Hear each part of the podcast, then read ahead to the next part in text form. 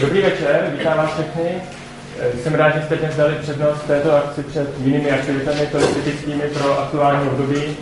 Máme si nakupování vánoční dárku nebo předvánoční úklid.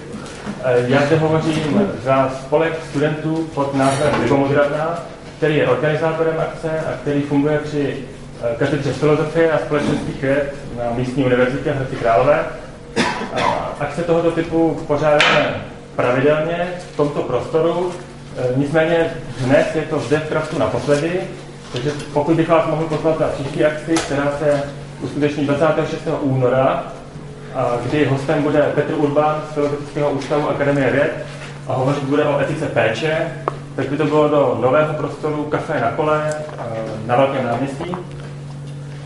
Ale už k dnešnímu dni já zde vítám e, Terezu Urzovou a Urzu, Eh, kteří přijali naše pozvání, aby prezentovali svoji vizi života v bezstátní společnosti a základní principy tzv. Eh, anarchokapitalismu. Eh, Urza k tomu publikoval před několika měsíci knížku, kterou, pokud vím, přivezli v dostatečném nákladu, takže, a to je myslím dárek, který by pod stromečkem let kterého vašeho příbuzného mohl dost, dost překvapit. Těším se tedy na přednášku, těším se i na diskuzi. Dobrý večer, jsem rád, že jste přišli a budeme tady povídat e, nějaký úplný základy anarchokapitalismu. E, povíme vám, co to je a je, bude to jenom takový krátký úvod pro to, aby potom přišly dotazy a diskuze, protože jste spolek filozofů, i tak vypadáte, vlastně jste mě vůbec nesklamali, protože přesně také bych si představoval filozofii. A vlastně uděláme nějaký krátký úvod, aby jsme věděli, o čem se vůbec budeme bavit a potom bychom to spíš směřovali k té debatní části.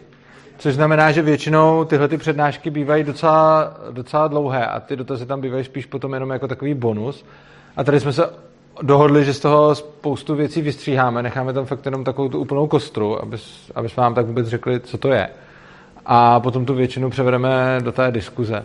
Stejně tak jsme z té přednášky vynechali nějaké, řekněme, mm, takové věci, které působí na lidi, kteří nejsou tak často zvyklí třeba přemýšlet o základních věcech a, a klást si otázky out of the box, což vy asi nějakým způsobem na to zvyklí budete, takže s tím se taky počítá.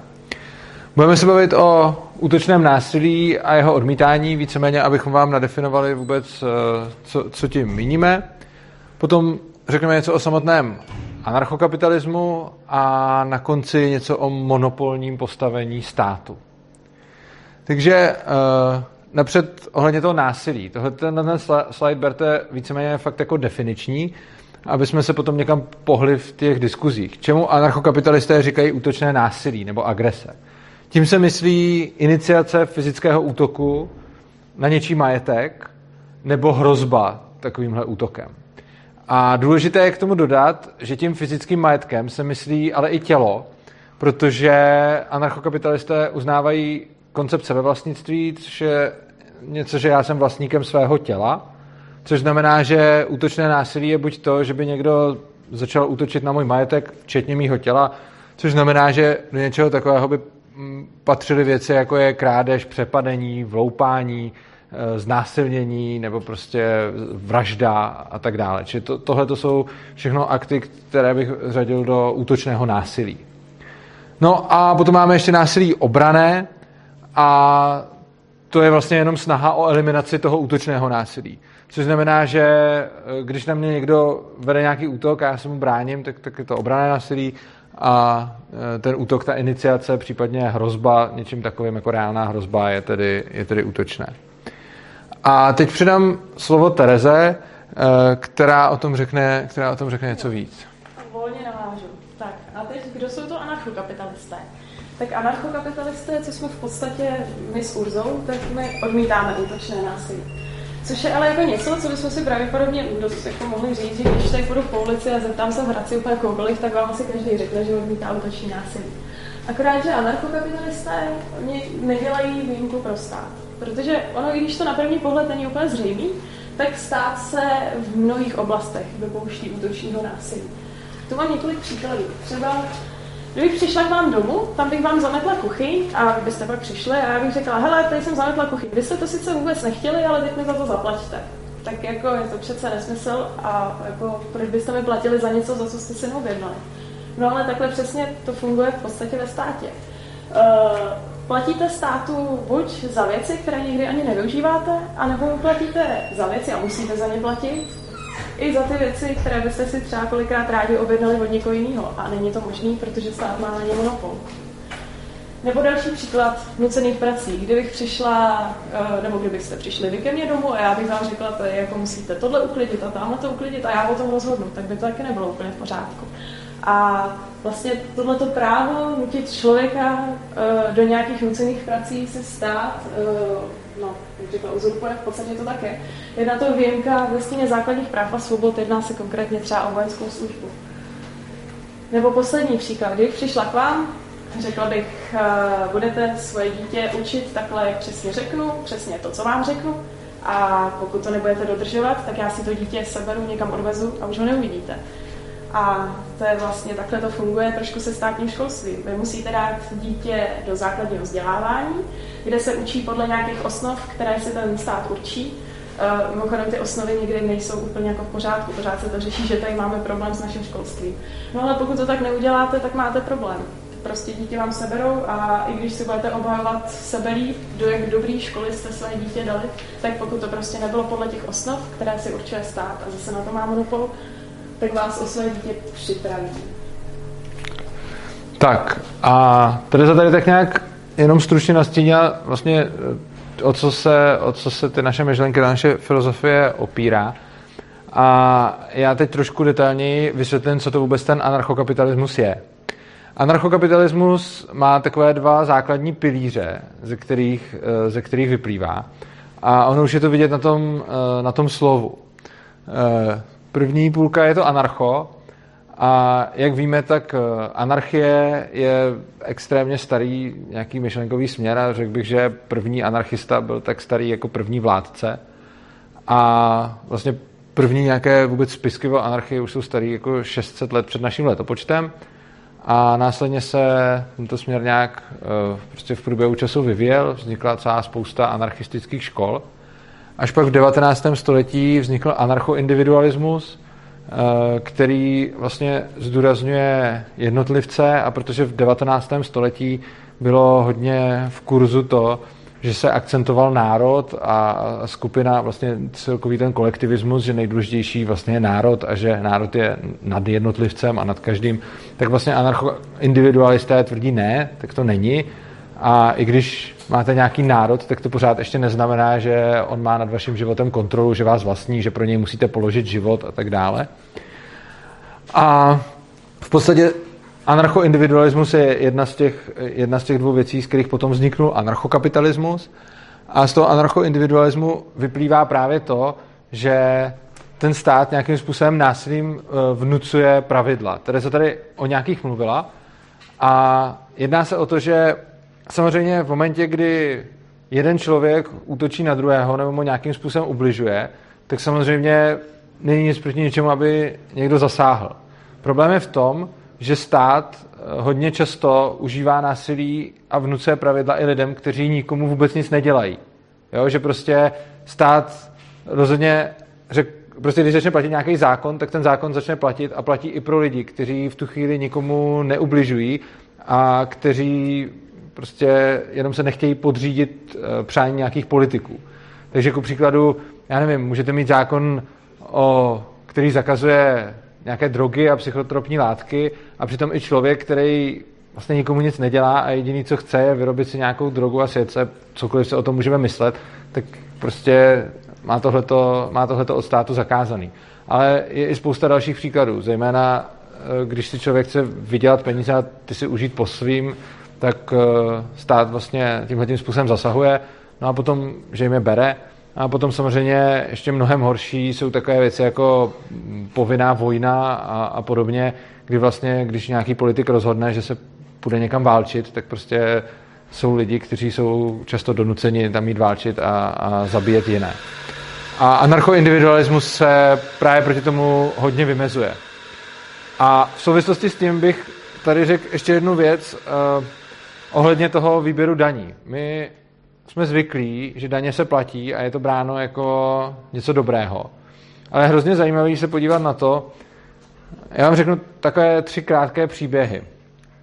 První, když si představíte, že jdete někde po ulici večer a najednou vás někdo přepadne a vytáhne pistoli a řekne dejte mi peněženku nebo vás zastřelím, tak eh, on se vás v zásadě nemusí ani dotknout a vy mu tu peněženku typicky dáte, protože nechcete umřít. Čo?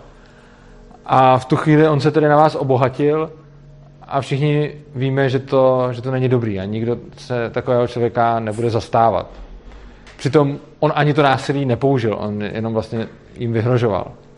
No a potom, když podobný příklad posuneme trošku dál, řekněme, že si otevřete někde kavárnu nebo hospodu a teď vám tam přijde dobře oblečený pán a vy víte, že to je mafián, který už takhle vypálil hospodu, která tam byla před váma a řekne, že mu máte dát 10% toho, co vy děláte za ochranu. A vlastně ničím ani nemusí pohrozit, jenom tak řekne, že by chtěl 10% za ochranu. A vy už víte, co to znamená. A je to prostě zase, že mu třeba ty peníze dáte, protože nechcete, aby vás taky zlikvidovali. Takže tímhle tím způsobem platíte výpalné někomu, kdo taky ani nepoužil násilí, mohl být slušně oblečený, slušně se vyjadřovat a vlastně tam nemuselo k žádné fyzické konfrontaci dojít. A přesto asi všichni víme, že něco takového není v pořádku.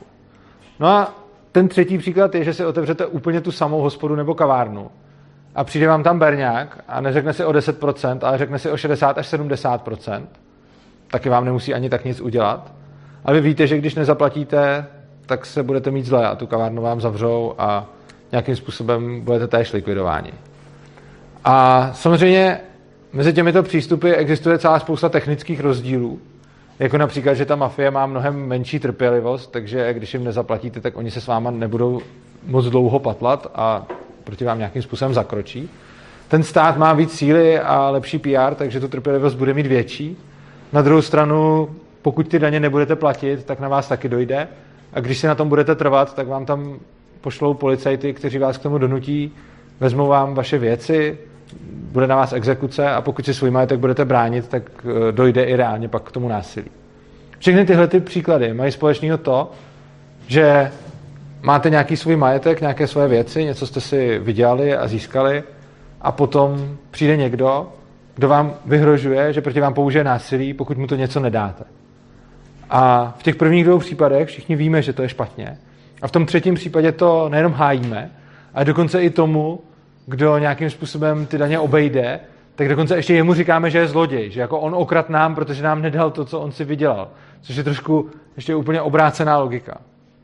No a samozřejmě na to strašně často lidi namítnou, že ta agrese je ospravedlnitelná a často se řekne ze dvou důvodů. Za prvé, že ten stát nám za to poskytuje nějaké služby, nebo za druhé, že jsme si to demokraticky odhlasovali. Jenže je zajímavé, že tyhle ty oba argumenty z logického hlediska příliš mnoho nedávají smysl. A to proto, že když je aplikujete na cokoliv jiného, než na tohle, co tím zrovna chcete obhájit, tak to budou hodně špatné argumenty. Konkrétně, že vám stát poskytuje služby, no to je sice pravda, ale přesně jak tady říká před chvílí Tereza, jak když vám poskytnu nějakou službu, já jak vám třeba přijdu a umyju vám auto, tak jsem vám taky poskyt službu. A to mě ještě neopravňuje od vás za ní vzít peníze a nutit vás k tomu, abyste mi zaplatili. A co se týče toho většinového hlasování, tak eh, to je stejný případ. Prostě my většino, hlasování, že to odhlasovala většina, bereme jako argument tam, kde se nám to zrovna hodí, přesně v tom státním měřítku. Ale cokoliv jiného by nám přišlo absurdní. Takže když bychom si tady teď odhlasovali, že někoho okrademe, tak to taky nebude najednou legitimní. A stejně jako kdyby proběhlo nějaké celosvětové hlasování o tom, odkud kam se budou převádět majetky, tak s tím asi taky většina lidí nebude souhlasit. Což znamená, že tyhle ty argumenty o, řekněme, poskytování služeb a o demokratickém hlasování mají tu nevýhodu, že oni jsou vždycky aplikovaný na tuhle tu jednu konkrétní věc a lidi u téhle konkrétní věci ty argumenty berou jako hrozně dobrý. Ale když tím pokusíte se obhájit cokoliv jiného, tak vlastně nic jiného se tím obhájit nedá. A pokud máte nějaký argument, který používáte pro jednu věc, ale když to zkusíte použít pro cokoliv jiného, tak vám to vyjde, že je to špatný argument. No tak těžko najednou říct, že ten argument byl v pořádku, jenom protože u té věci, kde ho používáte, se vám zrovna hodí, aby to tak bylo. Takže to je něco z toho anarchoindividualismu, co se pak samozřejmě dá přenesl do toho anarchokapitalismu.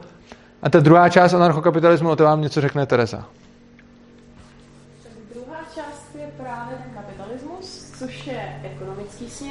Ten vychází z rakouské ekonomické školy, která se formovala v 19. století, konkrétně v druhé polovině. A rakouská ekonomická škola, nad, na rozdíl od různých ostatních eh, ekonomických škol, je deduktivní, což znamená, že ona pozoruje lidi, jak konkrétně konají, pozoruje reálné lidi a na základě toho něco vyvozuje. A kapitalismus, on znamená, eh, že vlastnictví výrobních faktorů a obecně takhle jako prostředků je v soukromých rukách. A my na základě té ekonomie můžeme odvodit, proč vlastně je to dobře a proč je to lepší, než když stát vlastní majetky a nějak se na centrálně plánuje. No v té ekonomii eh, to, že centrální plánování není dobré, eh, hromada lidí zná na ten problém motivace. Což je strašně známý problém, který známe všichni za komunismu, kde se říkalo, uh, lidé dělali, že pracují, stát dělal, že platí.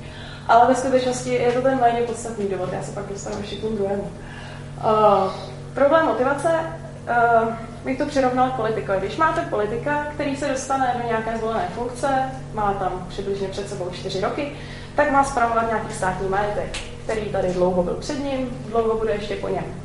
A teďka ten politik během těch čtyř let, no tak jako co je jeho motivací? On vlastníkem toho majetku přímo není, takže když ten majetek bude nějak extra vydělávat, tak jako dobrý, no, tak možná na to uhraje nějaký politický body, ale přímý zisk z toho nemá, ten je vlastně jenom správce. A naopak, když se třeba jedná, eh, pokud ten majetek je třeba nějaký přírodní majetek, dejme tomu třeba nějaký les, tak ono by bylo sice hezký, aby ten politik se snažil, aby ten les tady s námi byl třeba za 50 let. Ale on paradoxně, úplně naopak, má mnohem větší motivaci během čtyř let s tím majetkem udělat úplně cokoliv, aby za čtyři roky z toho vytřískal úplně co nejvíc vlasů. Takže ono, když se mu nějak jakoby, buď se mu povede hezky e, nějak e, obhajovat to, že ten majetek jako pěkně spravuje a lidi potom za to dají ty hlasy, a nebo pokud on usoudí, že když místo toho lesa tam postaví, já nevím, obchodní centrum a ty lidi za čtyři roky tam ty hlasy mu dají, tak je mu je to jedno. On v podstatě jemu jde znova o to, aby se dostal do funkce. No s tím tím trošku souvisí uh, problém demokracie, protože demokracie je jako něco, co většina lidí se shodne, že je jako hrozně dobrý a zajišťuje nám to tady tu svobodu, ale ono, když se člověk na to podívá jako z dlouhodobějšího hlediska, tak uh, demokracie inherentně spěje k socialismu. A je to taky zajímavé a není to úplně intuitivní. Uh, jde zase o toho politika. Když se neustále točí uh, čtyřroční volební období, tak tomu politikovi jde opravdu o to, aby se příště zase dostal do funkce. Většinou to vypadá tak, že na začátku, když je zvolen, tak ten politik nějak jako šetří, nějak si tam jako dělá někdy to, co slíbil v tom předvolebním programu, ale jakmile se blíží konec volebního období, tak ty politici začnou strašně rozhazovat. Všem slibovat, všechno bude ideálně prostě zadarmo a všechno lidi dostanou, protože chce co nejvíc voličů. A zároveň ten politik většinou dostane nějaký jako rezort pod sebou, kde má třeba, no, pokud, pokud je to minister, tak má třeba pod sebou nějaký ministerstvo. A tam on má státní zaměstnance. A státní zaměstnanci, kterých je každý rok víc a víc, tak jsou docela velká voličská skupina. A on zároveň musí naslibovat i něco těm svým státním zaměstnancům. Ideálně zvýšení platu, zvětšení počtu zaměstnanců, cokoliv. No a takhle ten politik se vlastně dostává do takového cyklu, že buď bude víc rozhazovat, víc přihrávat státu, eh, zaměstnávat víc lidí do státní sféry, anebo prostě s ním součtujou a on už se příště znova do té své funkce nedostane. A tím se děje to, že každým volebním období nám tady vlastně narůstá ten stát, což se děje, narůstá množství státních zaměstnanců, množství toho, jak eh, se tady jakoby protáčejí peníze, a pak, když na to ty peníze dojdou, tak se zase zvýší míra zdanění a takhle nám to tady jde pořád dokola. A to je cyklus, který se teďka děje a pokud se to vlastně jako nezvrátí do budoucna, tak dospějeme zpátky k socialismu. No, ale abych se vrátila eh, k tomu druhému, důležitějšímu důvodu tomu, proč nefunguje centrální plánování, to je nemožnost ekonomické kalkulace. Tohle je mimochodem eh, vlastně jakoby důkaz nemožnosti centrálního plánování, který, eh, nebo který byl vlastně formulován ještě dřív, než se tady různé jako vlády obrovské totalitní zkoušely to centrální plánování jakoby zajistit. A potom, když tady byl sovětský svaz, tak to byla už jenom krásná ukázka toho, jak to nefungovalo přesně na tom, co už mimochodem ekonomové po několik desítek let předtím jako říkali. A tam jde principiálně o to, když byste byli vládce, teď byste pod sebou měli nějaký třeba desetimilionový národ a e, máte před sebou volbu. Máte omezený počet kůže a s tím můžete vyrobit boty anebo koženou sedačku. A jste fakt jako dobrý vládce, chcete to udělat co nejlíp, aby ty lidi opravdu měli jako naplnění potřeby a byli spokojení. No tak on je problém, že vy v tu chvíli, i kdybyste se sebe víc snažili, nejste schopni nikdy zjistit, kolik lidí potřebuje boty, kde jsou ty lidi, kteří ty boty potřebují, kolik lidí potřebuje tu sedačku. A teď to musíte nějak jako porovnat. A nikdy nemůžete mít kompletní informace jakoby z celé té své oblasti, kterou spravujete. A teď jako to jsou boty a sedačka, vlastně což děláte z té kůže, který máte omezený počet.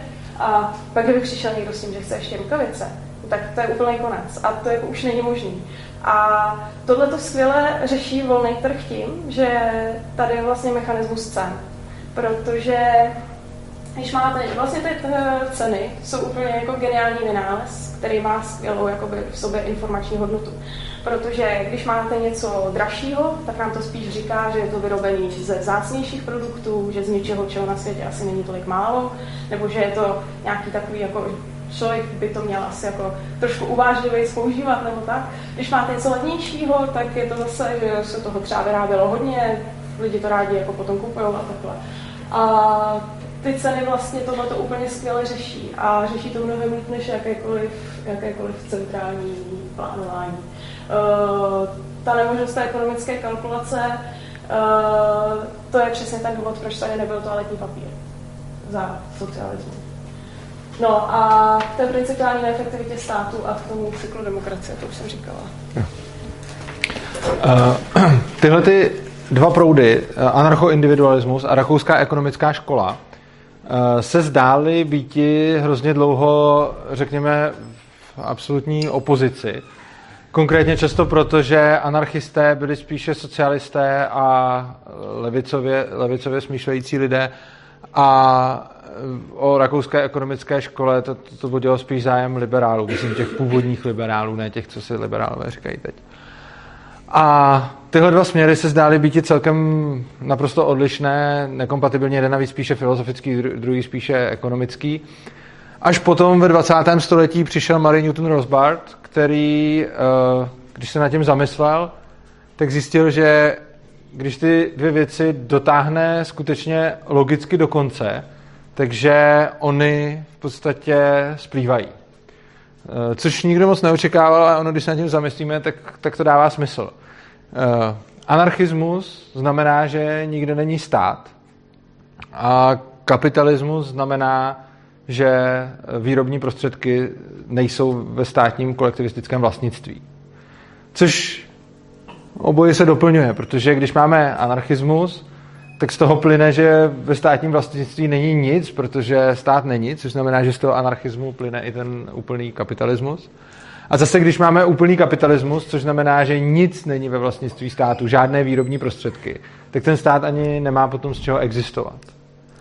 A ačkoliv eh, spousta anarchistických škol eh, jsou zároveň, řekněme, kolektivisté a kapitalismus odmítají, tak eh, když se skutečně nad těmi, nad těmi slovy zamyslíme, zamyslíme z definice, tak anarchie a kapitalismus, ačkoliv eh, historicky eh, je lidi považují za, řekněme, rozporné, a to typicky proto, že konkrétní anarchisté protestovali proti kapitalismu, tak potom ten Rosbart ukázal, že ty dvě věci, když se dotáhnou obě dvě do důsledku, tak eh, jsou vlastně jednou věcí. A ta jedna věc tu právě proto pojmenoval, to pojmenoval anarchokapitalismus.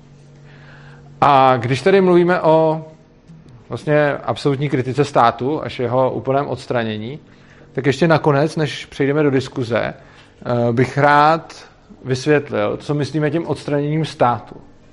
A k tomu bych napřed řekl něco o monopolech.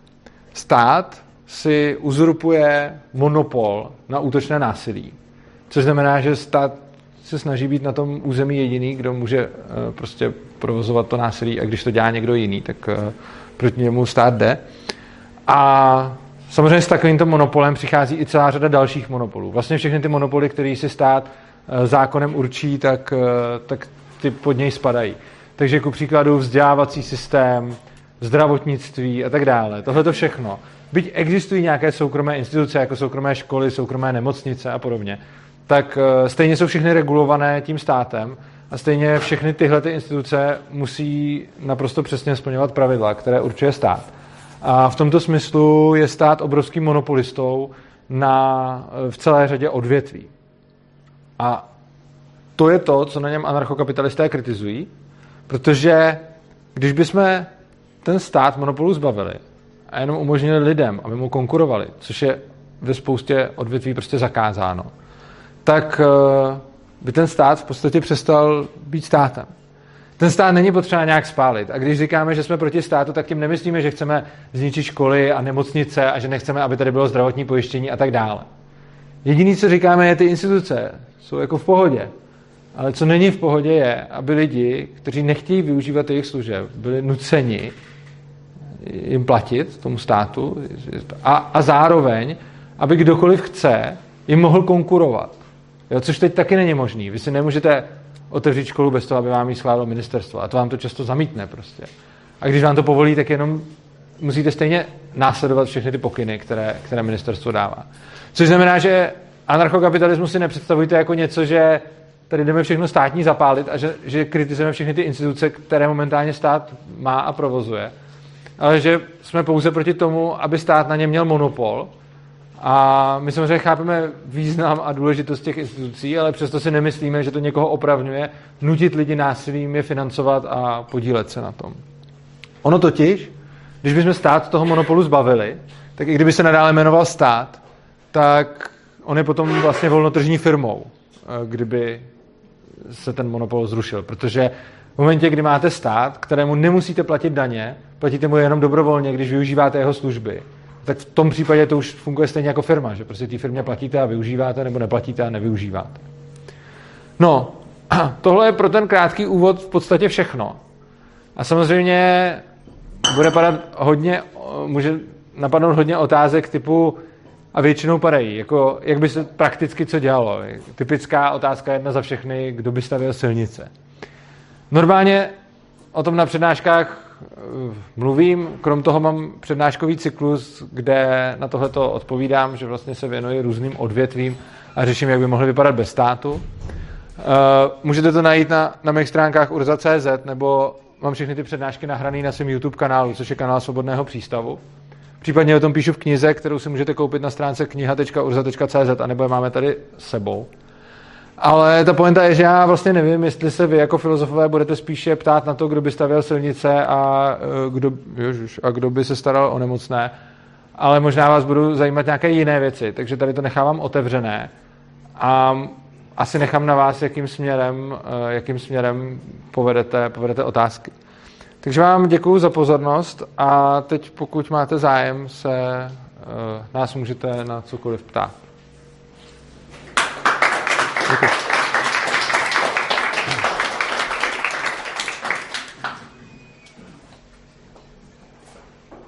Tak, my obvykle jsme tady měli nějakou moderátorskou roli, ale pojďme to teda dneska zkusit organizovat ze zdola. Ale je nějak spontánní řád. Jako, kdo, kdo se chce zeptat, tak se... No, ano. Mě jenom napadla taková věc, že když si stát monopolizuje takový to útočné násilí, mm-hmm.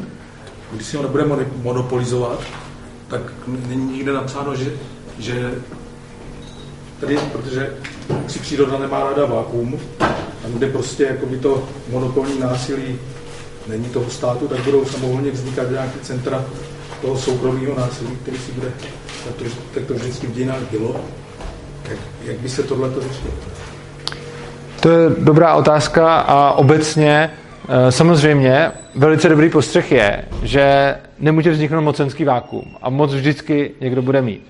Ale to, co my říkáme, je, že je lepší, aby ta moc byla roztroušená mezi víc mocenských center v dané lokalitě, než aby ta moc byla centralizovaná do jednoho bodu.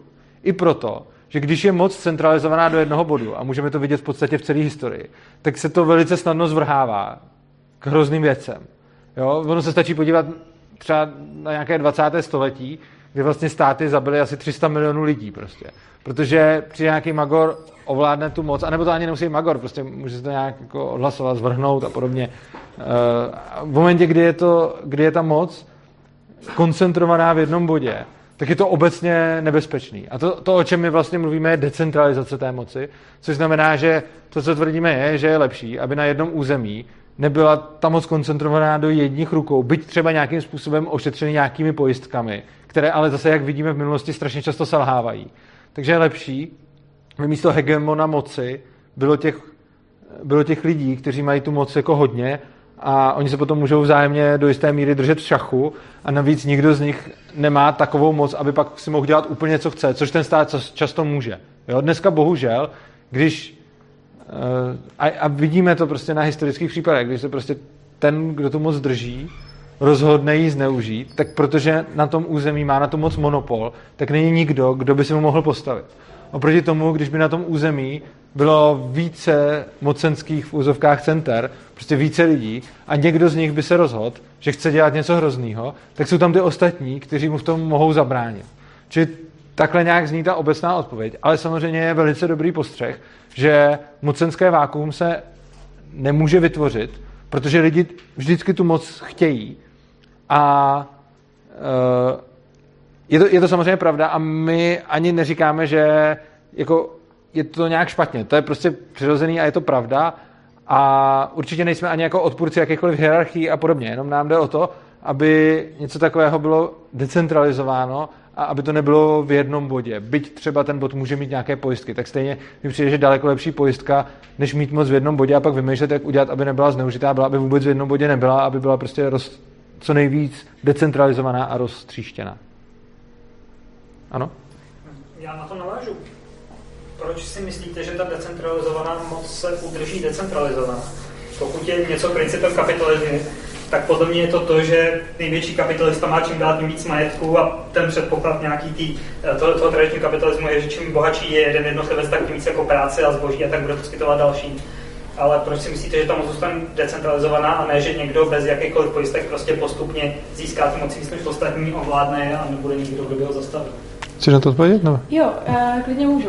Dneska uh, vidíme dost často případ Agrofert. Jo. To je prostě obrovská, obrovská firma, která ale paradoxně, když se podíváme, díky státu tahá těch peněz do sebe víc a víc. Ono bohužel dneska je docela častý, že když už má někdo jako velkou firmu, nějaký obrovitánský korporát, tak má hodně peněz na to, aby si zaplatil dobrý právníky, lobbysty a aby si našel kamarády. Takže paradoxně ty velké firmy ve státech jsou mnohem víc výhodněný než ty malé firmy. Jako živnostníci ty jako v tomhle mají problém většinou. A to je to, co se jako na volném trhu úplně neděje, že tam jako není možnost, aby ty velké firmy ovlivňovaly, ovlivňovaly ty malé. Nicméně, yeah. uh, no, je jako to jenom míň, ale ne, že by se to, jo. že se nebudou určovat legislativu, takhle. Nicméně samozřejmě eh, stávat se, stávalo by se asi, že by, stá, že by vznikaly velké firmy, což jako je jako přirozený, že když někdo nabízí jako něco dobrýho, tak jako roste a tohle. Ale taky velkým firmám, uh, což je taková trošičku jakoby pojistka proti monopolu, uh, dneska máte mnohem taky těžší jakoby vstupovat do odvětví a nějak těm velkým firmám konkurovat. Zatímco v tom anarchokapitalismu, když by nějaká firma si už jakoby vytvářela monopol a teďka by tam jako začala uzurpovat uh, svoje zákazníky, když to tak vezmu, tak by bylo mnohem jednodušší asi než teď si prostě proti tomu založit jakoby konkurenci a vytvořit zase jako nějakou paralelu. Obecně si k tomu můžu... No, jo, no ještě jo. Obecně bych k tomu dodal, že, obe, že prostě eh, ty velké firmy si tvoří legislativu, což znamená, že momentálně ty velké firmy mají možnost ovlivňovat ty státy tak, aby se tvořila legislativa jim na míru, což když taková legislativa není, tak ta, ta možnost není, i když samozřejmě budou mít jiný tržní možnosti, ale ty mají i teď. A hlavně obecně jistota takováhle neexistuje, jo, takže je důležité říct, samozřejmě nejde s jistotou tvrdit, že se nemůže tam moc centralizovat, ona se samozřejmě centralizovat může, na druhou stranu úplně stejně tak nejde s jistotou říct, že tu státní moc někdo nezneužije. Ono se to s jistotou stává. A obecně je jakoby potom zvláštní argumentovat proti jako argumentovat ve prospěch státu tím, že kdyby nebyl stát, tak by mohl vzniknout stát. Jakože pokud já řeknu, nechci decentralizovanou společnost, protože by se tam mohlo stát, že se centralizuje moc, tak to není úplně smysluplný argument, protože vlastně říkám, já chci centralizovat moc, abych předešel centralizaci moci. Čili jako z logického hlediska ten argument není podle mě jako moc dobrý z toho důvodu, že vlastně říkám, že se obávám, že se stane něco a chci tomu předejít tak, že to rovnou udělám. Jo, jakože chceme, v kapitalismu by se mohlo stát, že veškerá moc přejde do rukou malé skupinky lidí a tak tomu zabráníme tak, že celou moc dáme do rukou malé skupinky lidí. Co? No. To, co děláme teď je za prvý chráněný ústavou a za druhý pravidelnými volbama, což by v kapitalistickém nebo kapitalistickém systému nebylo. Tam je v jednu chvíli Jeff Bezos nazbíral většinu světového bohatství a nikdo by ho nemohl strhnout po čtyřech letech ve volbách. No, zaprvé, nikdy jeden člověk nenazbíral většinu světového bohatství. Jo. To, se, to se nikdy nestalo a je, tomu ještě, je to jako ještě hodně něco takového vzdálený. Ještě se nikdy žádnému jednotlivci nepovedlo nazbírat. No, myslím si, že to státům spíš navzdory. Státy, teď jsme právě říkali, že státy tomuhle tomu spíš pomáhají. Že? V, momentě, v momentě, když jste fakt mocnej a máte opravdu velkou moc a sílu, tak ty státy vám přece jdou na ruku. Vy si platíte ty politiky, vy si tvoříte ty zákony. Což znamená, že když jste ten opravdu mocný člověk, tak vy chcete mít ty státy, protože skrz ty státy můžete velice snadno prosazovat svoji agendu, kterou potřebujete. Je to přesně o tom, že je tam to jedno centrum moci, na který vy můžete působit.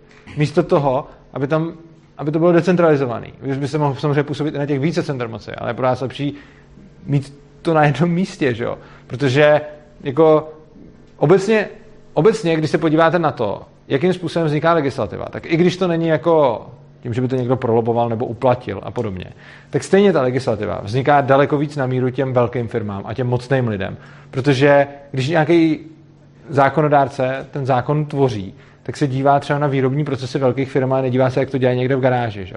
A potom, když přijde nějaký zákon, tak samozřejmě ty velké firmy na to mají svoje armády účetních e, právníků a podobně, kteří řeší, jak tu regulaci nějakým způsobem uspokojit. Zatímco ty malé firmy oni kolikrát ani neví a může to úplně zlikvidovat. Že?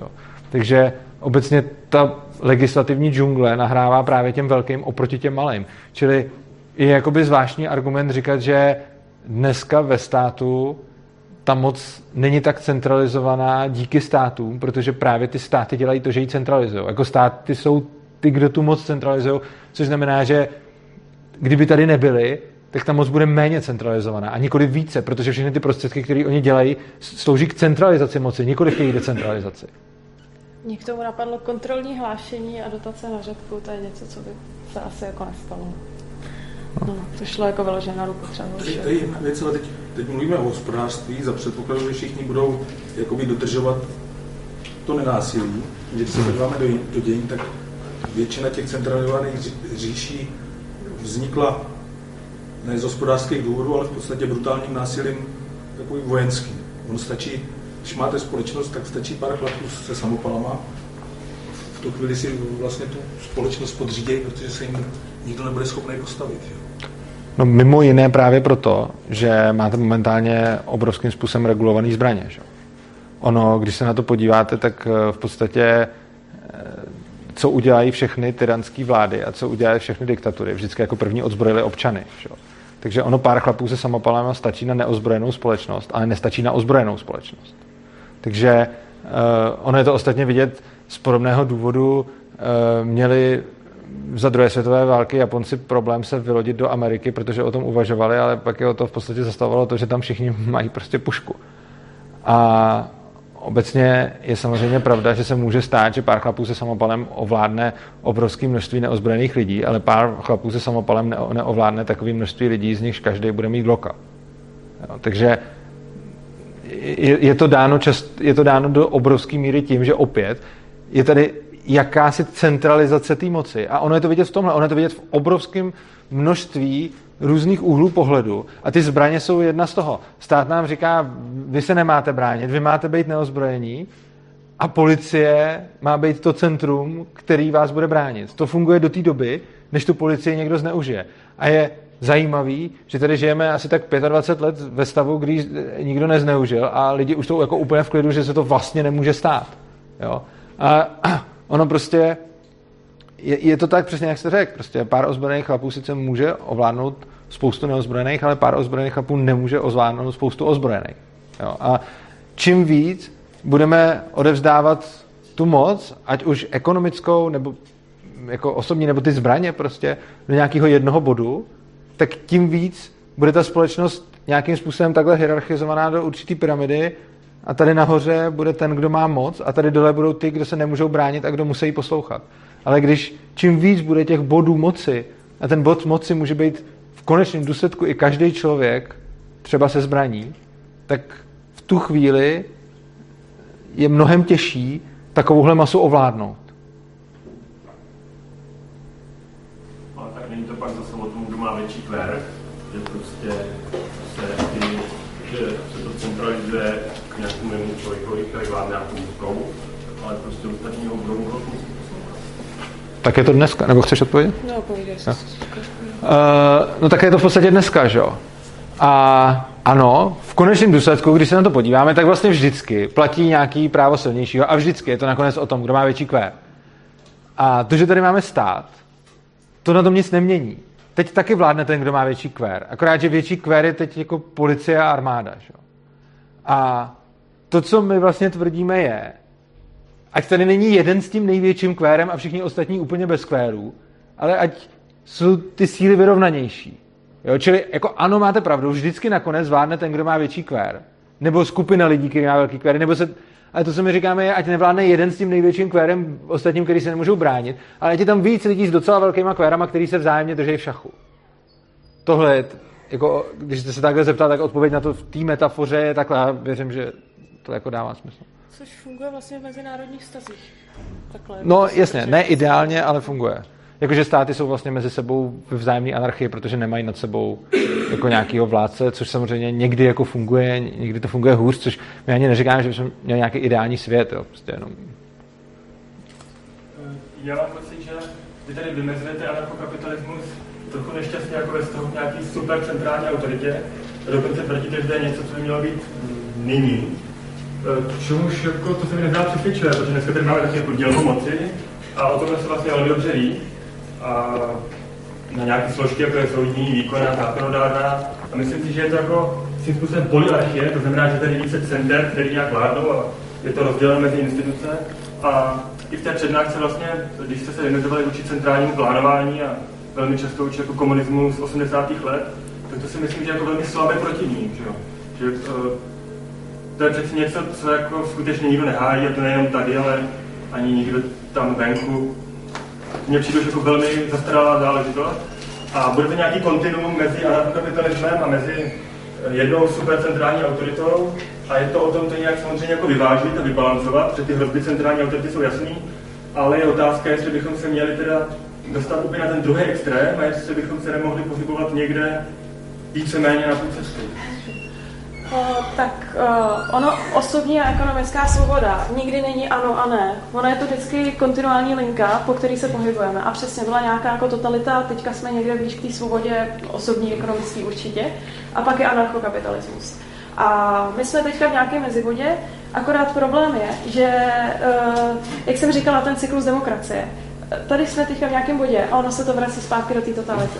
A tam zase v té totalitě budeme, pak se stane Bůh ví co, je možné, že se to zase vrátí nějakou revolucí a půjdeme zase zpátky. Což vlastně ten volný trh jakoby v sobě to na ten cyklus jakoby úplně nemá. Uh, no, takhle. Uh, důležité je říct, že centrální plánování je něco, co se dneska tak neužívá, ale normálně to tady je. Jako v těch oborech, který dál jako spravuje stát, je úplně normální centrální plánování. Jo? Ono, my řekneme, ten oponent z těch 80. let je slabý protivník, protože ho nikdo nehájí. Ale to není pravda. Ona ho spousta lidí hájí. Jenom nikdo nehájí, aby ten stát zajišťoval rohlíky a toaletní papír, protože to jsou asi takové věci, které můžeme jako, které jsou jako v pohodě, ale oproti tomu je tady normální centrální plánování ve zdravotnictví, školství, soudnictví, to je normální centrální plánování. Úplně stejný, jako bylo dřív ohledně toho toaleťáku. Jakože dnešní školství vypadá tak, že prostě je nějaký ministerstvo, který řekne, tady je povinná školní docházka, takhle to musíte učit, všichni to tak musíte dělat a když si chcete otevřít školu, tak musíte jít k ministerstvu a žádat, jestli to můžete nebo nemůžete udělat. To ministerstvo nám to strašně často zamítne, což teď bylo asi 21 škol zamítnutých, eh, že, jim prostě nepovolili otevřít. A v těch odvětvích, který stále drží stát, je normální centrální plánování. To je úplně stejný. Akorát, že z nějakého důvodu si myslíme, že jako my všichni vidíme, jak to vypadalo v centrálním plánování, když stát vybír, vyráběl prostě prací prášek a auta. A bylo to na prd. A tak jsme mu to vzali a vidíme, že najednou to funguje dobře na tom trhu. A z nějakého důvodu si myslíme, že ten stát, který nebyl schopný zajistit ty toaleťáky, bude schopný správně zajišťovat zdravotnictví a vzdělávání. To je dost iluzorní představa. Ale reálně, když mluvíme o centrálním plánování, tak je to to, co je tady i teď. Akorát to není úplně ve všech oborech, ale jenom v nějakých oborech. A samozřejmě je možný, že byste mohl nadefinovat centrální plánování tak, aby to na ten dnešek nesedělo. I když upřímně, pokud byste zkusil vymyslet definici centrálního plánování, která sedí na uh, ty hajzl papíry za komunismu, ale neseděla by na dnešní školství, tak by mě taková definice docela zajímala. Ale i kdybyste takovou vymyslel, tak to, o čem jsme tady mluvili, byly argumenty rakouské ekonomické školy, které jsou naprosto obecný a rozhodně se dají za 100% aplikovat na to centrální plánování, který dneska vidíme eh, v tom zdravotnictví, školství a podobně. Čili ty argumenty, které používal Mízes na to, aby dřív ukazoval, proč není dobrý vyrábět centrálně boty třeba, tak se dají úplně stejně použít dneska na to zdravotnictví, školství a tak dále. Takže to je... To... Já bych jenom možná dodatek k tomu, že vy jste sami používali ten termín osnovy, což už jako neexistuje. Já vím. A právě proto mám pocit, že dneska je tady jako rámcový vzdělávací program, je to nějaký jako rámcový vzdělávací program, ano, ale počítá se školními vzdělávacími programy a je to, to školství je v tomto smyslu velmi silně decentralizované, minimálně oproti tomu stavu uh, z těch 80. let. Uh, školství rozhodně není silně decentralizovaný. Školství, když se podíváte na ty plné škále, tak jestli v 80. letech bylo tady, tak teď není v půlce, teď je někde tak tady. Jako. Prostě ono, když si představuje, ono záleží, jako kam si nastavíte ty svoje hranice. Jo. Jako úplná svoboda ve školství znamená, že neexistuje žádný ministerstvo, neexistují nejenom osnovy, ale žádný vzdělávací programy, že neexistuje žádný předpis, jak se mají lidi učit a že každý si otevře školu, jak chce a chodí tam, kdo chce a jsou to úplně libovolné školy. To je absolutní svoboda. Oproti tomu ten protipol je nějaká pruská kadetka, kde prostě mají všichni nalinováno a tak. Ale to, kde jsme dneska, je skoro ten druhý případ. Jako, ne, že by to bylo úplně tak hrozný, ale je to víceméně ono. A liší se to v nějakých kosmetických detailech. Jo. Já jsem členem uh, organizace Svoboda učení, o vzdělávání se, o vzdělávání se jako velice živě zajímám, jsem, jsem jako učil a prostě to, co dneska může učitel dělat ve škole, je neuvěřitelně omezeno ze všech stran nařízením státu. Má nadiktováno, jak má učit, co má dělat, jaký z toho mají být výstupy, kdy má ty děti co učit. Má to prostě všechno nadiktované v podstatě. A to, jestli teď nejsou osnovy a je rámcový vzdělávací program, který vám nabízí to, že můžete přehodit, v jakém pořadí budete učit přemyslovce a slavníkovce, je sice jako super, ale reálnou změnu ve školství vám to neumožní udělat, protože reálná změna ve školství jsou potom úplně další proudy, o kterých se tady vůbec netuší. A to jsou třeba svobodné školy, které uh, jsou v zemích, kde není takhle striktní legislativa a, a oni reálně fungují. A jsou to školy, kde prostě nemají ani vyučovací hodiny, kde nemají předměty, kam ty děti v podstatě ani nemusí chodit. A oni fungují a, a vychází z toho lidi, kteří jsou skvěle použitelní v životě, kteří si vydělají hodně peněz a kteří dokonce uspějí i na státních univerzitách. Jo. A jsou to úplně jiný modely vzdělávání, které tady vůbec nejsou jako známý. A, a jenom proto, že prostě tu maximální odchylku, kterou si umíme představit od těch 80. let je takhle, a my jsme teď zrovna tady, tak si myslíme, že je to na celé té škále, ale reálně, jako těch teorií vzdělávacích je tolik prostě a my se pořád pohybujeme někde tady no a tohle celý je prostě mimo zákon. Mě by zajímal váš názor um, při vzdělávání um, jako obecně dětí a, jako dalších uh, se specifickými vzdělávacími potřebami. Jak byste zařadil vlastně do tohohle kon, konceptu, jakoby, jak byste navázal na speciální pedagogiku, jak byste navázal na, tyhle, na, na tohle odvětví, na uh, současný téma inkluze?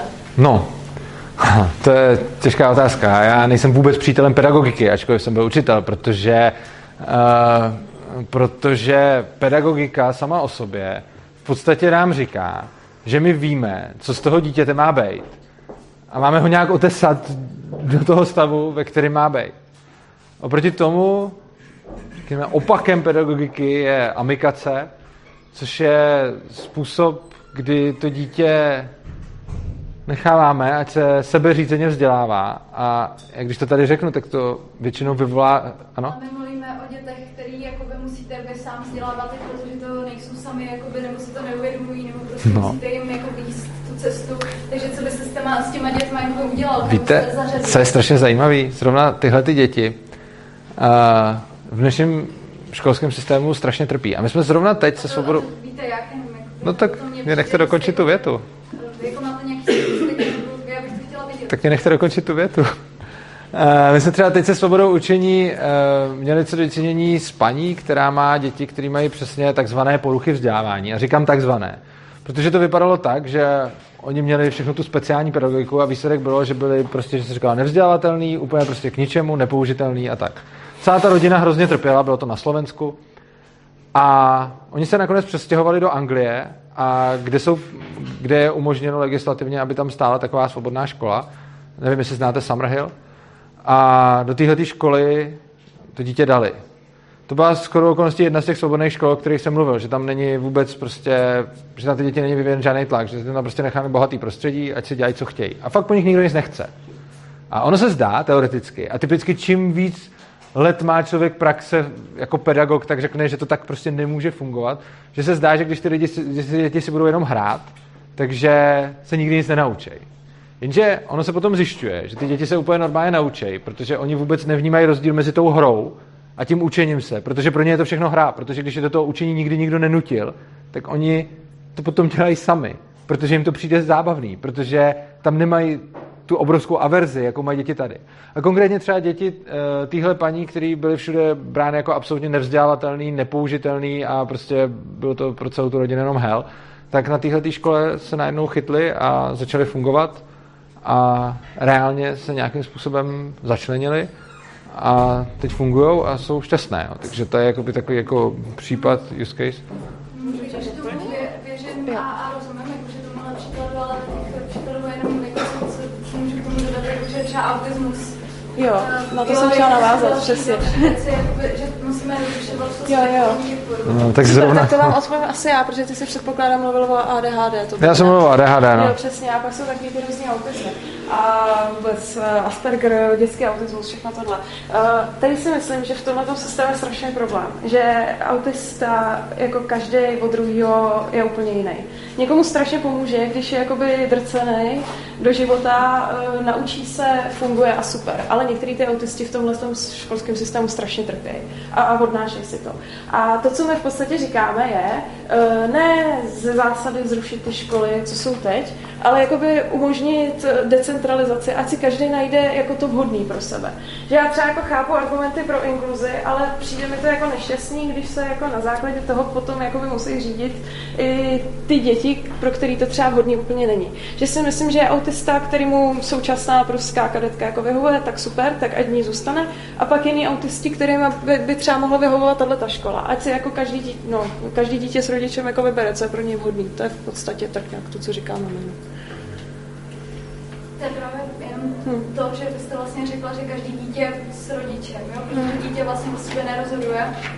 A no. dokonce jakoby, já jsem teda viděla autisty, jak který. Mně přijde, že některý, některý jo, záleží. Z hlediska státu ne, no. no. Ale, ale jasně, tam, tam hlavně záleží na to, že jim vlastně to může nařídit potom, eh, nejenom nařídit, ale, ale může to doporučit jako někdo vlastně eh, z celé té jako péče, celé té škály, což znamená od ředitele školy přes třídní učitelku, přes speciálního pedagoga, já nevím, kam až psycholog, psychiatr, kam až to jako jde. A mm, mě jenom jako, já jenom, jako kdyby se to dítě vlastně mělo rozhodnout samo, tak ono by se třeba jako něk, některé autisti nebo některé děti s velmi těžkýma poruchama. Jako, já mluvím o, o tom hraničním spektru, který je už jako za hmm. nějakou jako hranicí. To spíš naší, rodiče, tak by no. se uh, mohlo rozhodnout třeba tak, že jako nemá rádo lidi a že prostě nechce být s lidma a, a nechce vůbec nic a chce se zabít.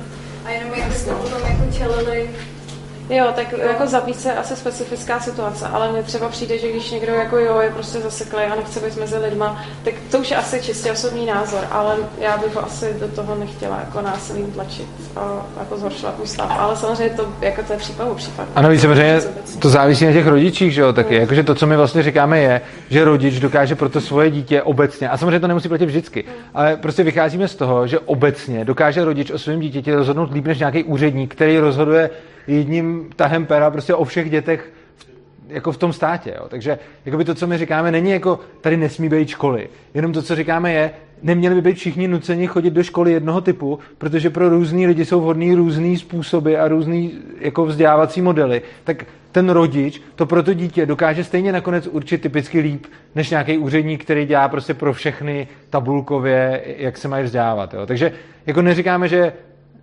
ne vůbec, ale říkáme, že ne všichni stejně a že statisticky, když to necháme na rodičích, tak tím napácháme mnohem méně škody, než když se to musí jako plošně nařídit.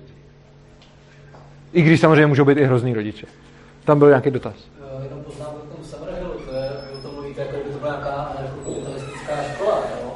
ale tam jako základní principy jsou jako spolupráce, kolektivní uh, rozhodování v rámci toho kolektivu spolu s učitelema, jo? Absence jakoby nějaké autority, uh. Uh, hierarchie. Jo, takže uh, Zjevně. Jako hlavní, hlavním motorem uh, to vzdělávání není konkurence jako uh, svobodného trhu. Která Zcela zjevně. Jako uh, ty ekonomiky a tady by to mělo být motorem vzdělání. Zcela zjevně jsem... je tam kolektivní v rámci těch plénů. Zcela zjevně jsem něco vysvětlil špatně. A to anarchokapitalismus. Protože to, co si pod tím představujete, to určitě není. E, spolupráce a kolektivní rozhodování dobrovolný je přesně v souladu s anarchokapitalismem. No a uh, hierarchie taky. Jako, uh, anarchismus jako takový je přeci jako uh, emancipační hnutí, který jako boje uh, proti nadvládní člověka na člověka. Ale jo? tohle je něco, co jsem tady... Mluvíte, vy mluvíte o majetcích, vlastnictví, to v sobě má, jako zahrnuje přeci moc. Uh, ale tohle... Majetek, jo? Počkejte, ale teď... A, uh, pak, že budou, uh, tady budeme mít bezzemky a někteří, kteří budou vlastnit uh, pole třeba, dejme tomu, a druhý vlastnit nebudou, tak jsme v situaci, kdy tady je nadvláda člověka na člověk. Počkejte, předtím jsem asi něco špatně vysvětlil, ale tohle, co jste teď namítal, je něco, co jsem nejenom vysvětlil v té přednášce, ale ještě jsem tady odpovídal na dotaz. A dokonce jsem to explicitně řekl, že tohle si nemyslím. Takže nejsem proti hierarchii, nejsem proti, a netvrdím, že bude někdy mocenský vákuum. Ale, Vždy... ale no tak. Jenom, uh, prosím. Prosím. Je... Prosím. Buď budete mluvit vy, nebo budu mluvit já. A nejde to zároveň. Já jsem nás nechal dokončit, teď nechte dokončit mě. Uh, říkal jsem tady, že nejsem proti hierarchii, pokud je ta hierarchie dobrovolná.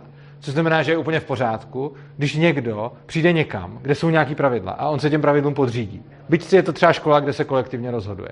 Stejně jako netvrdím, že někde bude mocenský vákuum, protože, jak jsem tady odpovídal na dotaz, to mocenský vákuum bude vždy vyplněno někým, kdo chce moc.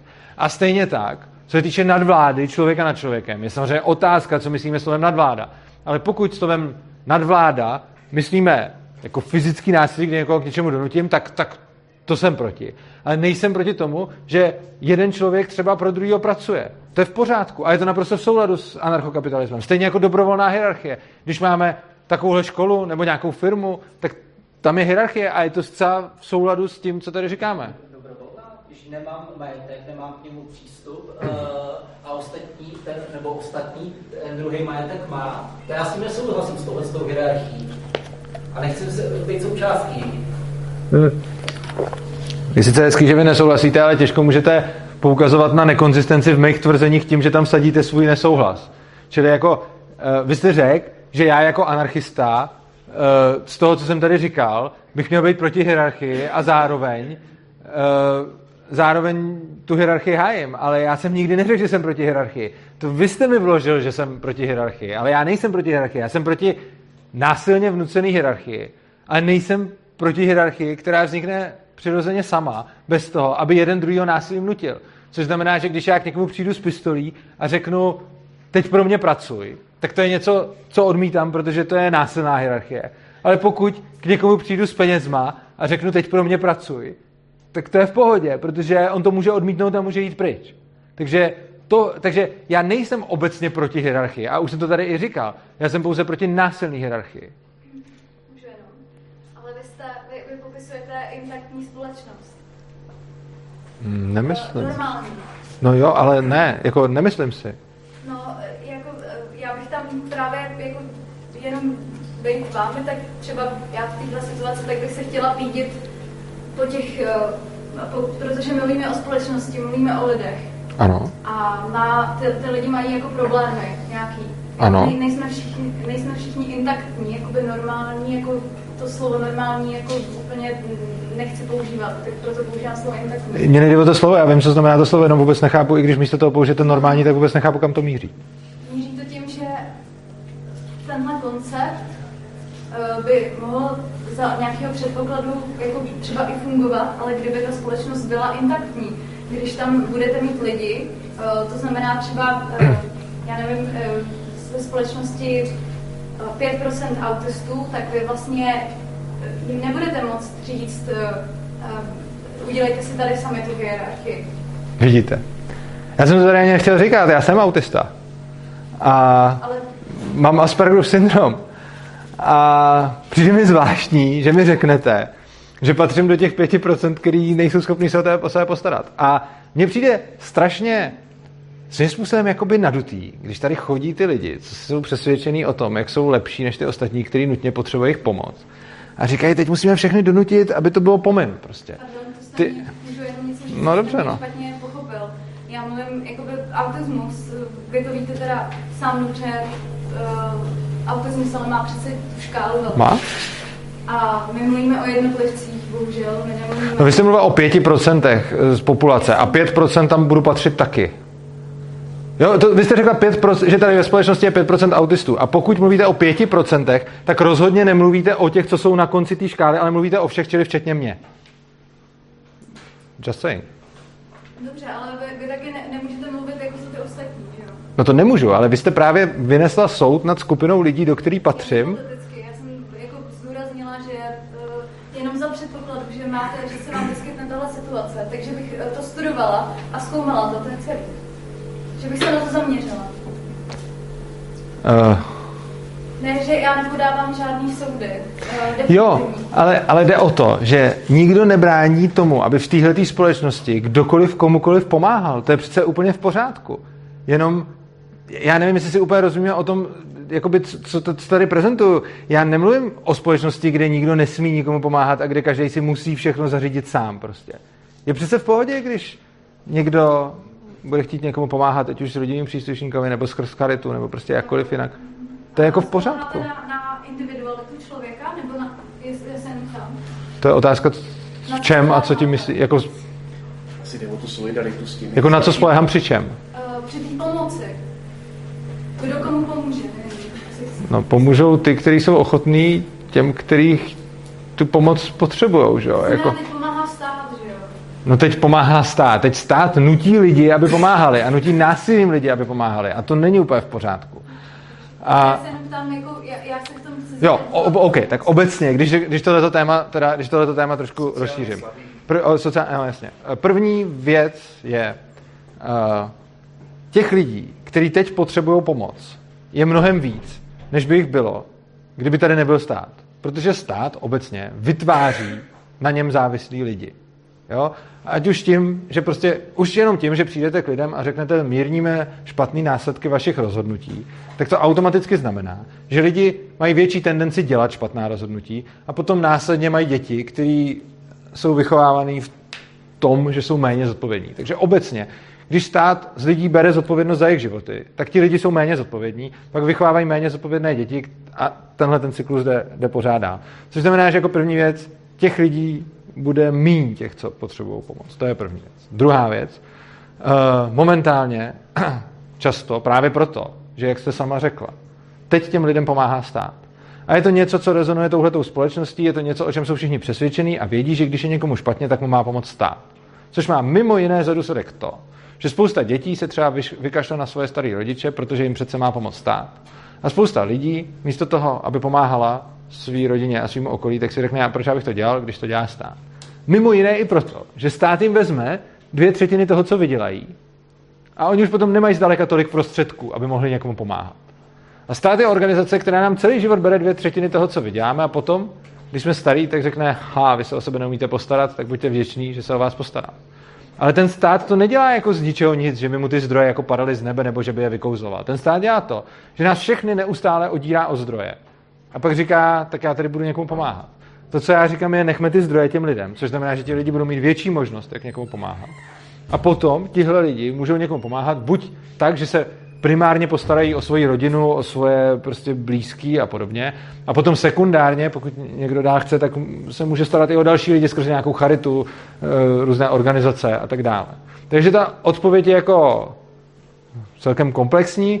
A v zásadě z těch lidí, kteří dneska jako pomoc potřebují, část ji potřebovat nebude, protože ten stát vytváří hodně závislých. Části pomůže rodina, části pomůžou nějaký blízcí a ten zbytek, který zbyde, tak eh, ten bude odkázat na nějakou charitu a pomoc lidí, kteří jim pomoci chtějí. Plus jsou tam ještě různý jakoby držní mechanismy, které tady úplně jakoby nejsou, ale byly třeba v historii uh, konkrétně, když je třeba, dost často se stává, že je třeba velká firma, která zabezpečuje i rodinný příslušníky, může pojistit, zajišťuje školky. Případný různý združení jako zaměstnanců, by- byly cechy, že jo, takhle, který, když jejich zaměstnanci odcházeli do důchodu, tak se starali o ně i o rodinný příslušníky. Jako ono uh, vlastně ta sociální sféra, nebo tohle to je jako strašně široký pojem, který se dá řešit jako různýma me- mechanismama. Není to jako jenom charita jednotlivci, je to v rámci i těch jakoby firem, organizací. Jako obecně sociální stát je poměrně mladý vynález.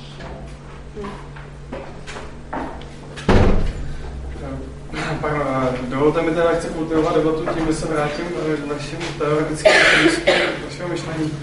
A eh, tím myslím tu rebárovskou koncepci Mhm. mm-hmm. sebe vlastně jako vlastního těla.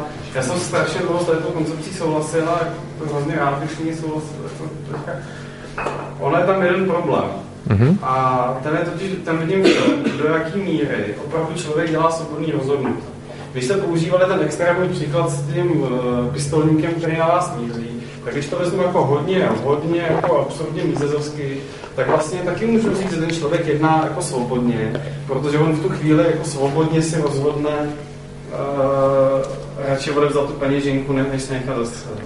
A je tady velký problém v tom, co je vlastně uh, svobodný konání. Uh, Když bych se zeptal lidí, kteří v pět ráno vstávají, aby chodili do fabriky, tak uh, jestli je to jejich svobodné jednání, no to je docela jako obtížně, obtížně odpověditelný, protože oni jak, jak si jako nemají na že?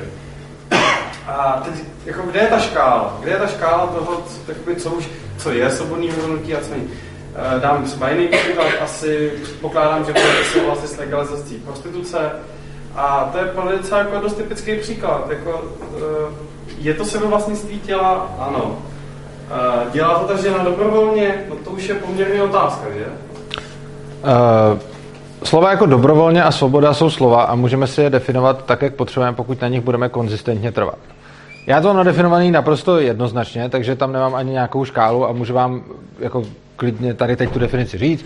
U mě je ta hranice, uh, to, jak jsem to tady na začátku definoval, to útočný, uh, to útočný násilí. Takže prostě v momentě, kdy tam je přítomná agrese, tak pak nehovořím o dobrovolnosti a svobodě a v momentě, kdy tam není přítomná agrese, pak hovořím o dobrovolnosti a svobodě. Samozřejmě ale si jako neuzurpuju nějaký patent na to, že moje definice slova svoboda a dobrovolnost je ta jediná správná. Samozřejmě vy, že to můžete nadefinovat jakkoliv jinak vám bude libo a nebudete to mít Pardon, ale neřekl, nebyl jste příkladu, že ten mafián, který přijde v tom obleku a řekne plaťte mi za ochranu, nepoužívá žádný násilí. Právě, on nepoužívá to přímý, eh, přímočarý fyzický násilí, ale používá tam tu hrozbu. A když se podíváme na o, několik slajdů zpátky, což si musím zapnout prezentér, tak zjistíme, že tady hned na začátku jsme mluvili o tom, že je to iniciace fyzického útoku na čistý majetek či hrozba.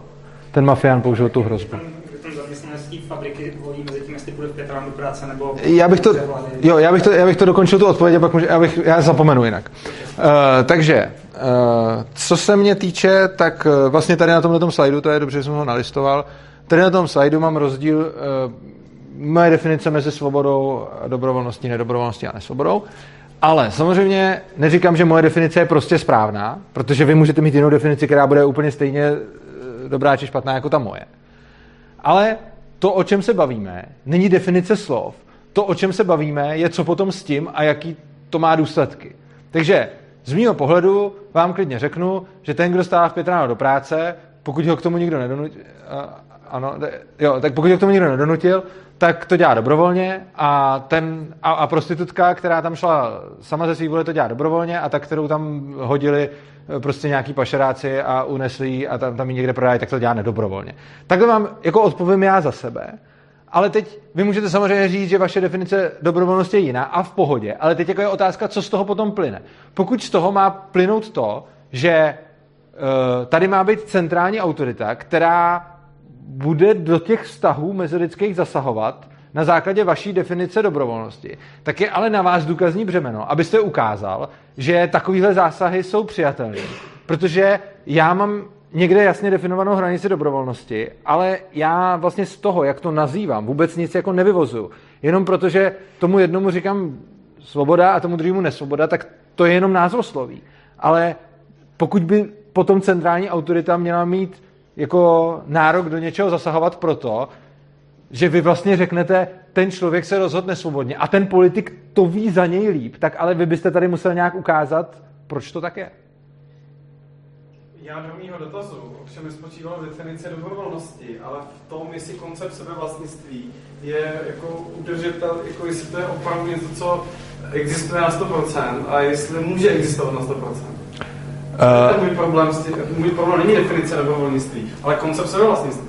Jo, uh, koncept sebevlastnictví zase jako teoreticky může existovat, ale v praxi vlastně stačí, aby kdokoliv na světě byl jakýkoliv člověk, který třeba někoho znásilní a už najednou nemáte stoprocentní koncept sebevlastnictví. Což znamená, že jako koncept a jako nějaký ideál je to použitelný, ale vždycky ho bude někdo porušovat, což ale vlastně nevypovídá nic o ničem, protože ani zákony nemůžete mít takový, který jsou vždycky na 100% dodržovaný, že jo? Prostě nic. Čili i když máte stát, který má zákony, tak ty zákony nějak platí, ale spousta lidí je porušuje. Koncept sebevlastnictví je něco, co dává smysl, ale vždycky to bude někde někdo porušovat. Nebo jako nemusí, ale bude. Protože vlastně pokaždý, když teda někdo k někomu přijde a třeba ho zmátí, tak narušuje jeho sebevlastnictví. A protože se tohle bude vždycky někde dít, tak ten koncept samozřejmě nebude vždycky stoprocentně platit, ale jako koncept má smysl. To, že máme nějaký, to, že vycházíme z něčeho, co lidi potom v praxi porušují, neznamená, že to něco je nesmysl, protože to bychom potom mohli rovnou říct, že i všechny zákony jsou nesmyslný, protože je lidi porušují. Takže jako koncept to má smysl, ale pokud se ptáte na to, jestli někdy na světě to bude na 100% dodržováno, pak jsem si docela jistý, že ne. Respektive jo, když vymře lidstvo. To nedalo teda použít ta stejná jako taktika na ten pojem jako státu, který používáte, který vykreslujete jako, jako, jako naprostýho hegemona, který je jako naprosto jako agresivní a tak dále. Přitom já nevím, v rámci liberální demokracie a tak dále probíhá nějaký check and balances a tak dále. Uh, definici státu, nebo ne definici, tu tady nemám, ale definici státu je pro mě monopol uh, na násilí na daném území. A víceméně na tu otázku odpovídá tenhle ten, uh, tenhle ten slide. Já sám státem nazývám toho, kdo má ten monopol na útočné násilí. A pokud vybudujete něco, čemu, a to, to tady píšu v té poslední odrážce, pokud vybudujete něco, čemu budete říkat stát, ale on nebude mít monopol na útočný násilí, tak opět se neschodujeme pouze semanticky, ale fakticky ano, protože v takovém případě, když vy uděláte stát, který nemá ty monopoly, tak vy tomu budete říkat stát a já tomu budu říkat firma, ale fakticky se potom shodneme, že ten stav je v pořádku a vy budete, mi, vy budete říkat, že máte svobodný stát a já budu říkat, že máte anarchokapitalistickou společnost, ale bude to to samé, jenom to budeme jinak nazývat. Čili pro mě je stát ten, kdo má monopol, ale pokud vy si stát nadefinujete jinak, tak OK, pak se budeme rozcházet, ale ne, nemá smysl se přijít o tom, kdo používá jaký slovo pro stejný stav.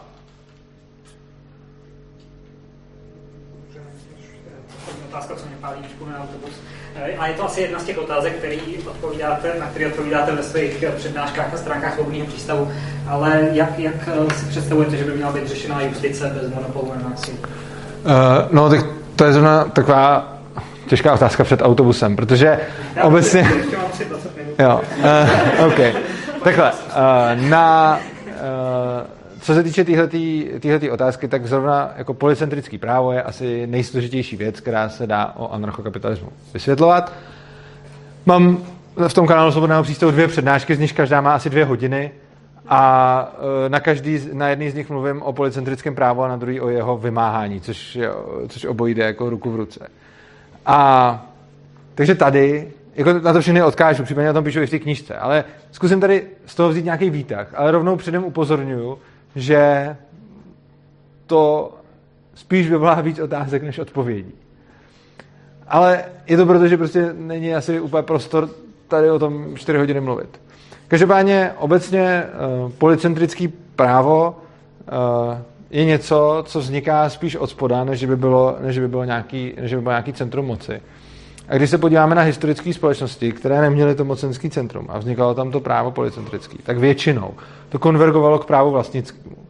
Ne, že by to vždycky přesně na to vlastnické právo úplně sedělo, ale konvergovalo to k tomu v tom smyslu, že ty společnosti si byly něčem podobný, i když to byly společnosti, které vůbec eh, spolu nemohly přijít do styku. Takže třeba, nevím, Island kolem roku tisíc no tak, tak a, a divoký západ, tak to jsou to společnosti, které vůbec jako neměly nějakou, jako nic, nic společného, ale měli společného to, že tam v nějakých obdobích nebo na tom Islandu docela dlouho a, a v té Americe nějakou dobu, z historického hlediska asi krátkou, jinak taky jako rozhodně z lidského života dlouhou, nebyly na mnoha místech prostě ty centrální autority. A tam se nakonec do, dospělo k tomu, že většinou to právo bylo policentrický, nějakým způsobem se blížilo, uh, nějakým způsobem se blížilo k těm právům vlastnickým. A obecně uh, může být právo služba, která je poskytovaná tržně úplně stejně jako cokoliv jiného. Můžete mít volnotržní rozhodce, můžete mít volnotržně placené firmy, které ta rozhodnutí vymáhají. A samozřejmě tohle, když se řekne, tak, tak vyskočí spousta otázek, protože co dělat, když rozhodnou různě, případně Eh, co dělat s lidmi, kteří si tohle to nemohou dovolit, ale jako už máme i z historie nějaké příklady, kdy eh, vidíme, že to nějakým způsobem, že to nějakým způsobem fungovat mohlo. Eh, je samozřejmě otázka, to, to bych nechal jako úplně obecnou odpověď a pokud máte jako k tomu další dotazy, tak spíš mě směrujte. Může se vydat mnoha směry v té odpovědi. A Teresko, jestli k tomu chceš něco říkat. Ty jsi řekl západ zní to jako, nebo většina lidí si představí pod divokým západem asi to.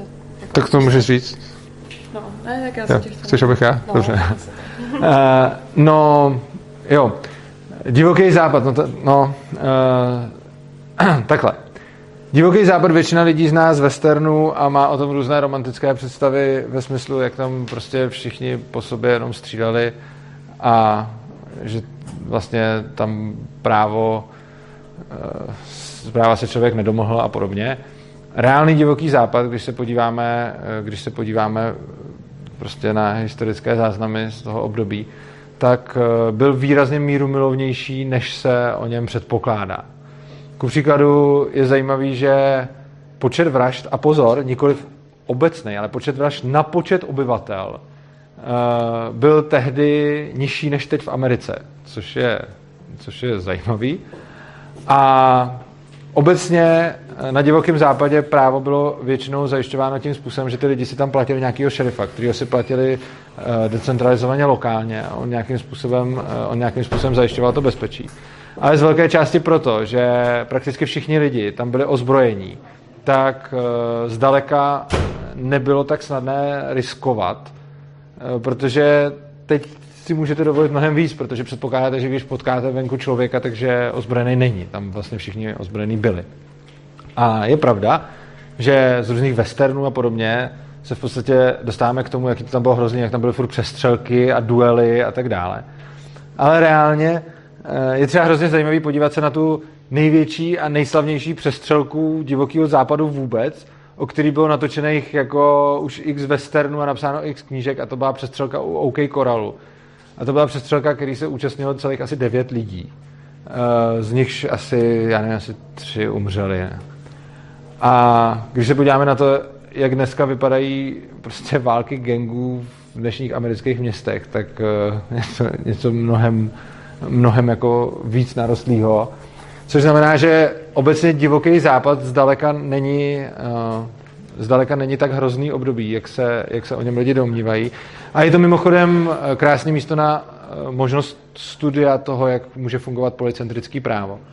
A zájemcům bych doporučil knížku So Wild Wild West, kde vlastně autor vytahuje konkrétní, konkrétní data, na kterých, na kterých ukazuje, jakým způsobem se tehdy žilo a hlavně vyvrací mnoho populárních mýtů o té společnosti. Abych jenom to řekl ve zkratce, ne, že by ty věci, o kterých z divokého západu tušíte, že se tam děly, se tam vůbec neděly. Ale šlo o to, že jejich jako četnost byla výrazně menší, než si můžeme udělat představu z těch romantických knížek a filmů. otázka, proč se taková účinná praxe jako neudržela nějakým jako kulturní evoluci, proč, proč konvergovala k tomu, jak vypadá Kalifornie nebo západ jako dnes, proč se neudržel, nerevoltovali lidé, přišel svý stát a zabavil všem jako... Protože to dělá chytře, protože to dělá postupně, protože obrovská revolta byla, když se, zakládala, když se zaváděla první daň, eh, která tam byla tuším 0,3%.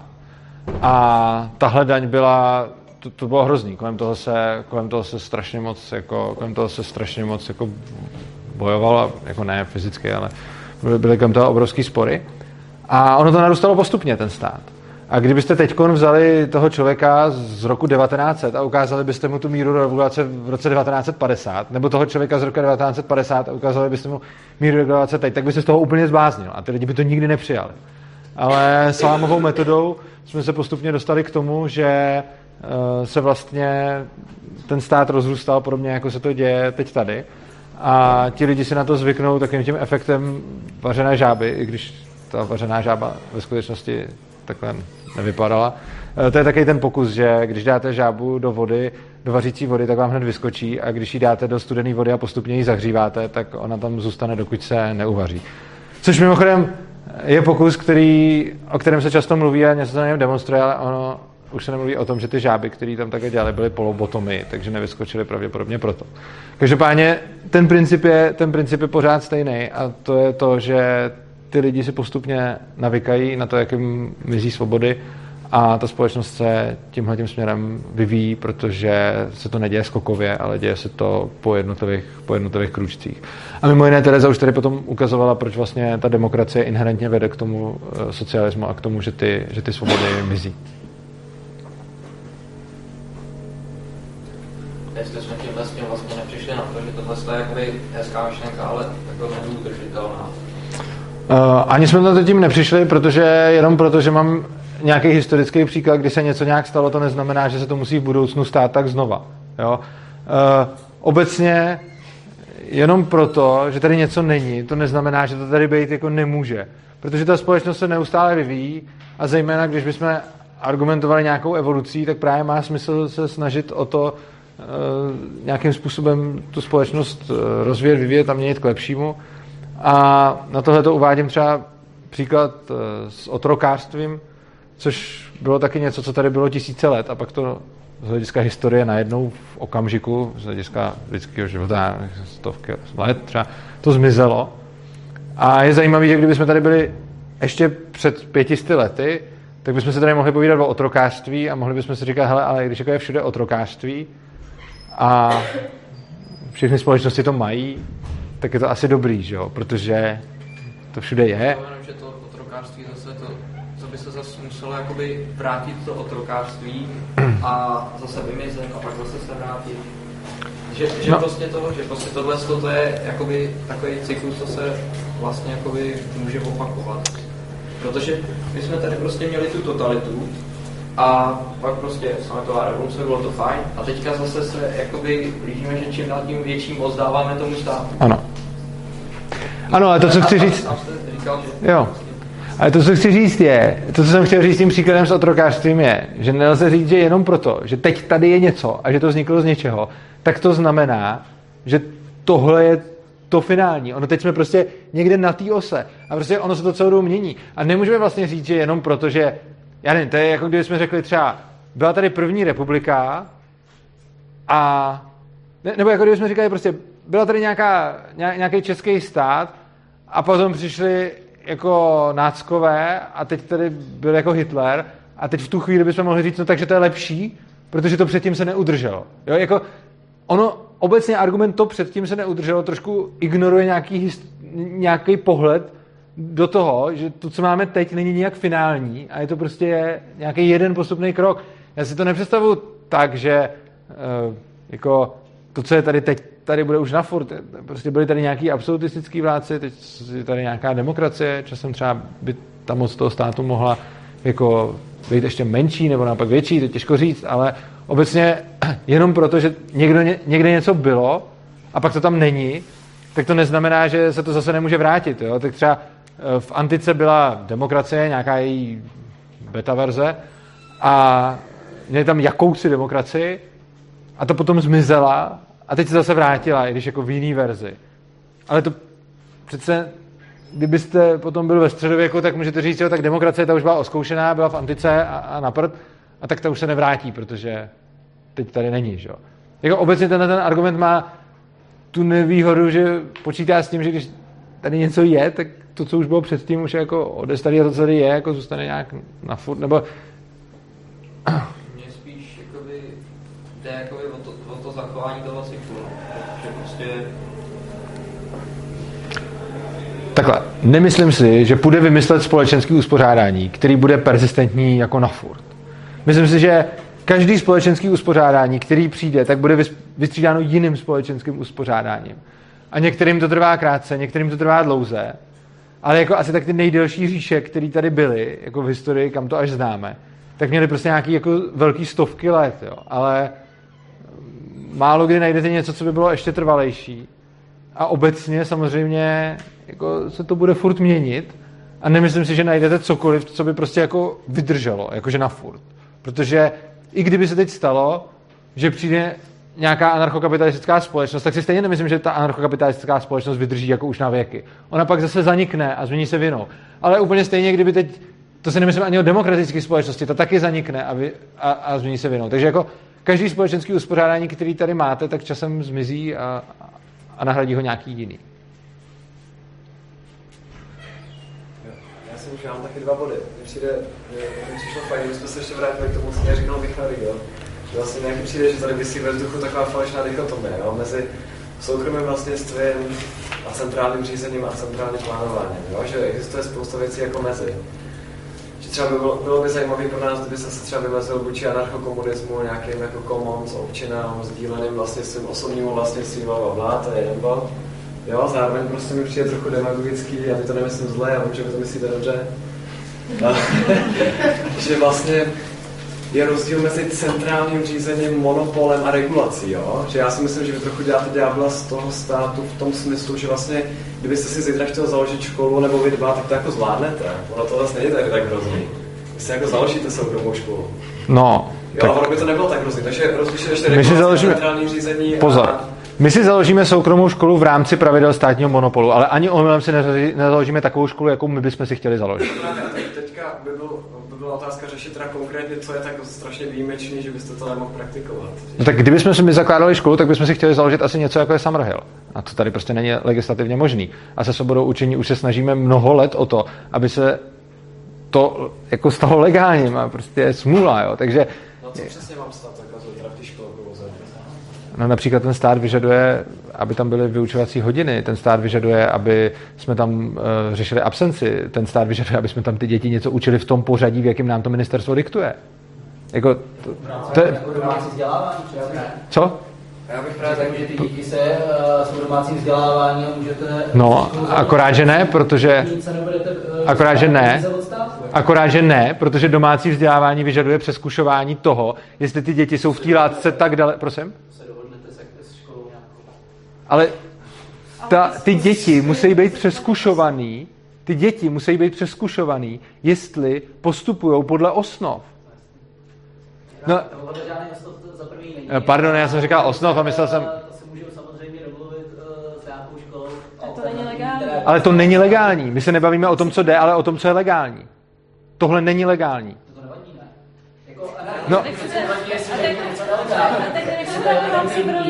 ale, ale tak... Mně přijde směšný jako vůbec, uh, jako ten směr anarchokapitalismus, že se vůbec označuje jako anarchistický nějaký, no. je to ultrakapitalismus, dejme tomu, ale s anarchismem Je to, takovým nemá úplně je to ultrakapitalismus, je to zároveň ultraanarchismus a, eh, a, a to, jestli máte jinou definici anarchismu, mi nepřipadá jako moc zajímavá debata. Ne, vy vysostáváte z anarchismu jenom jednu věc a to je společnost bez státu. A to, to je, Jenže tohle se bavíme o slovech, bavíme se o definici. Prostě to, že vy definujete anarcho- anarchismus jinak než já, je absolutně nezajímavý, nezajímavá věc. Prostě vy máte nějakou definici anarchismu, já mám jinou, ale je to úplně nezajímavý, protože pokud se budeme bavit o slovech a ne o tom, co je za nima, tak je to úplně k ničemu. Prostě vy nějak definujete anarchismus, já jinak. No a co? Tak prostě každý tomu slovu říkáme něco jiného. Ale že vy přijdete a budete mi říkat, že já používám to slovo jinak než vy, je vlastně nezajímavý. Já, by, já jsem neodpověděl, to mi do toho tam pan kolega skočil. Já chápu ten, ten, tu další pointu, ale jde o to, že vlastně uh, já bych tomuhle říkal jako regulace, protože to je jako účinná jako heuristika, jak se vyznat ve světě. Když budu mít dítě, tak vím, že když ho dám do školy, který jako se zavázalo, že bude plnit nějaký rámce osnovy, řekněme tomu jakkoliv, vaše programy a jako kapitalistický, tak to je jako způsob, jak já se jako rozhodnu, kam to dítě pošlu. Takže já bych tomu jako říkal regulace. A stejně by to jako k tomu dospělo, že i kdyby to bylo soukromí, tak si ty školy budeme vyvíjet na základě co nám garantují. Ano, avšak. To je regulace. Ano, jako pozor, pozor, tam je jeden obrovský rozdíl. Tam je rozdíl v tom, že když, si, když vám to takhle vyhovuje, tak je to v pohodě. Ale ten problém je, co když vám to takhle začne vyhovovat.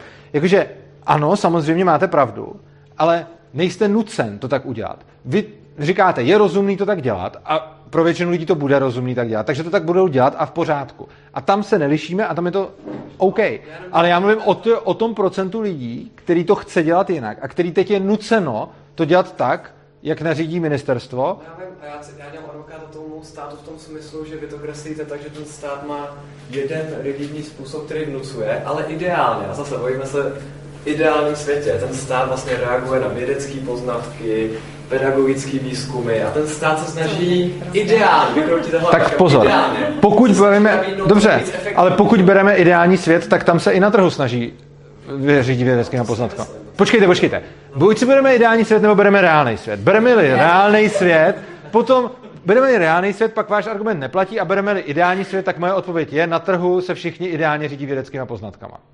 Jako, nemůžete říct, jako to, co berete, je svět, kde se všichni politici a úředníci dokonale skvěle řídí vědeckými poznatkama a všichni podnikatelé ne. To není fair argument. Právě nepřijde, protože v ideálním tržním světě se lidi neřídí vědeckými poznatkama, ale řídí se tím, co vynese zisk. No, počkejte, ale tak to, to, to mi vlastně vy, nadef, vy si řeknete, mám ideální stát, kde se všichni ty lidi chovají ideálně tak, aby bylo dobře. Ne, já neříkám, aby se chovali dobře. Já říkám, že když jste soukromník, tak se chováte tak, abyste přežil. A to musíte tvořit zisk. No a když jste, no ano, a když jste, no a když jste politik, tak se chováte tak, abyste byl znova zvolen abyste se moc nenadřel, že jo? No ale to rozporujete tím, že říkáte, že v ideálním světě ten politik bude postupovat podle vědeckých metod. Ten politik bude postupovat podle volebních preferencí. A teď jako vy na jednu stranu řeknete, že trhu necháte tu vlastnost, že soukromník bude postupovat podle toho, aby přežil. A na druhou stranu řeknete, že politik nebude postupovat podle toho, aby získal znova preference, ale podle vědeckých poznatků, že jo? To, neříká ani slovo, tam jsou ty záchytné mechanismy toho, že politik, když se vy zítra stanete politik, tak vám to zabere nějaký čas a jsou tady ty mechanismy, že vy zítra nezměníte ty osnovy a ty Ale- rámce. Vy je nezměníte zítra. Ale- ty mechanismy? Ne, ale teď... A spolupracujeme No, ale aby- já, Je já, absurdní, že tohle řešíme zrovna na školství, kde většina tohohle národa je přesvědčená, že tady to školství je ve strašném stavu. Já jsem třeba s tím pohodě. A i osnovy. A i to, že, že se jako nepřizpůsobuje to vzdělání rychlejší době, jako kdy tady ty děti nejsou mediálně gramotní, ani jejich rodiče. Vůbec se jako nereflektuje na nový trendy, počítače, tablety a všichni to A tak ten argument je ideálním světem, ale je potom absurdní argumentovat tím, že máme ideální svět, kde politik dělá to nejlepší pro lidi, ale ne to, aby byl znovu zvolen a aby získal preference a tak. Ale na druhou stranu podnikatel nedělá to nejlepší pro lidi, ale dělá všechno pro svůj zisk. Tak jako buď máme nějaký ideální svět, kde prostě všichni jsou hrozně hodní a dělají všechno dobře, anebo máme teda reálný svět, ale potom jako vy vlastně berete stát z ideálního světa a oproti tomu trh z nějakého blbýho světa. Prostě buď Já jsem právě chtěl říct, že já věřím vám, že to myslíte dobře a právě věřím i tomu státu, že to myslí dobře. A já chci říct to, že vlastně... A já i taky věřím, že to docela myslí dobře. Jako já jsem ani neřekl, že nemyslí. Vlastně mně o, ten stát přijde vlastně jako znouzecnost v tom smyslu, to samé jako třeba nějaký peer reviews, kdy se píšou vědecké články, jo, tak prostě jak poznat, že nějaký vědecký článek je hodnotný, jak poznat, že nějaká pedagogická metoda je hodnotná, tak tohle je znovu cnost. Prostě ten, ta škola nabídne ty metody. Jak bych to v anarchokapitalismu poznal? Že bych chodil do téhle školy,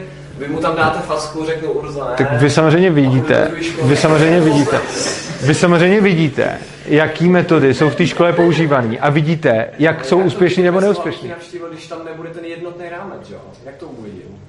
Teď přece se ty školy taky lišej, ne? Nebo jako, to, je jako, to je jako kdybych se ptal, tyjo, když nebude... No, no tak... Tak, eh, tak ono je vidět, asi vidíte, z jaký školy a z jakého vzdělávacího rámce rostou, jaký absolventi, že jo?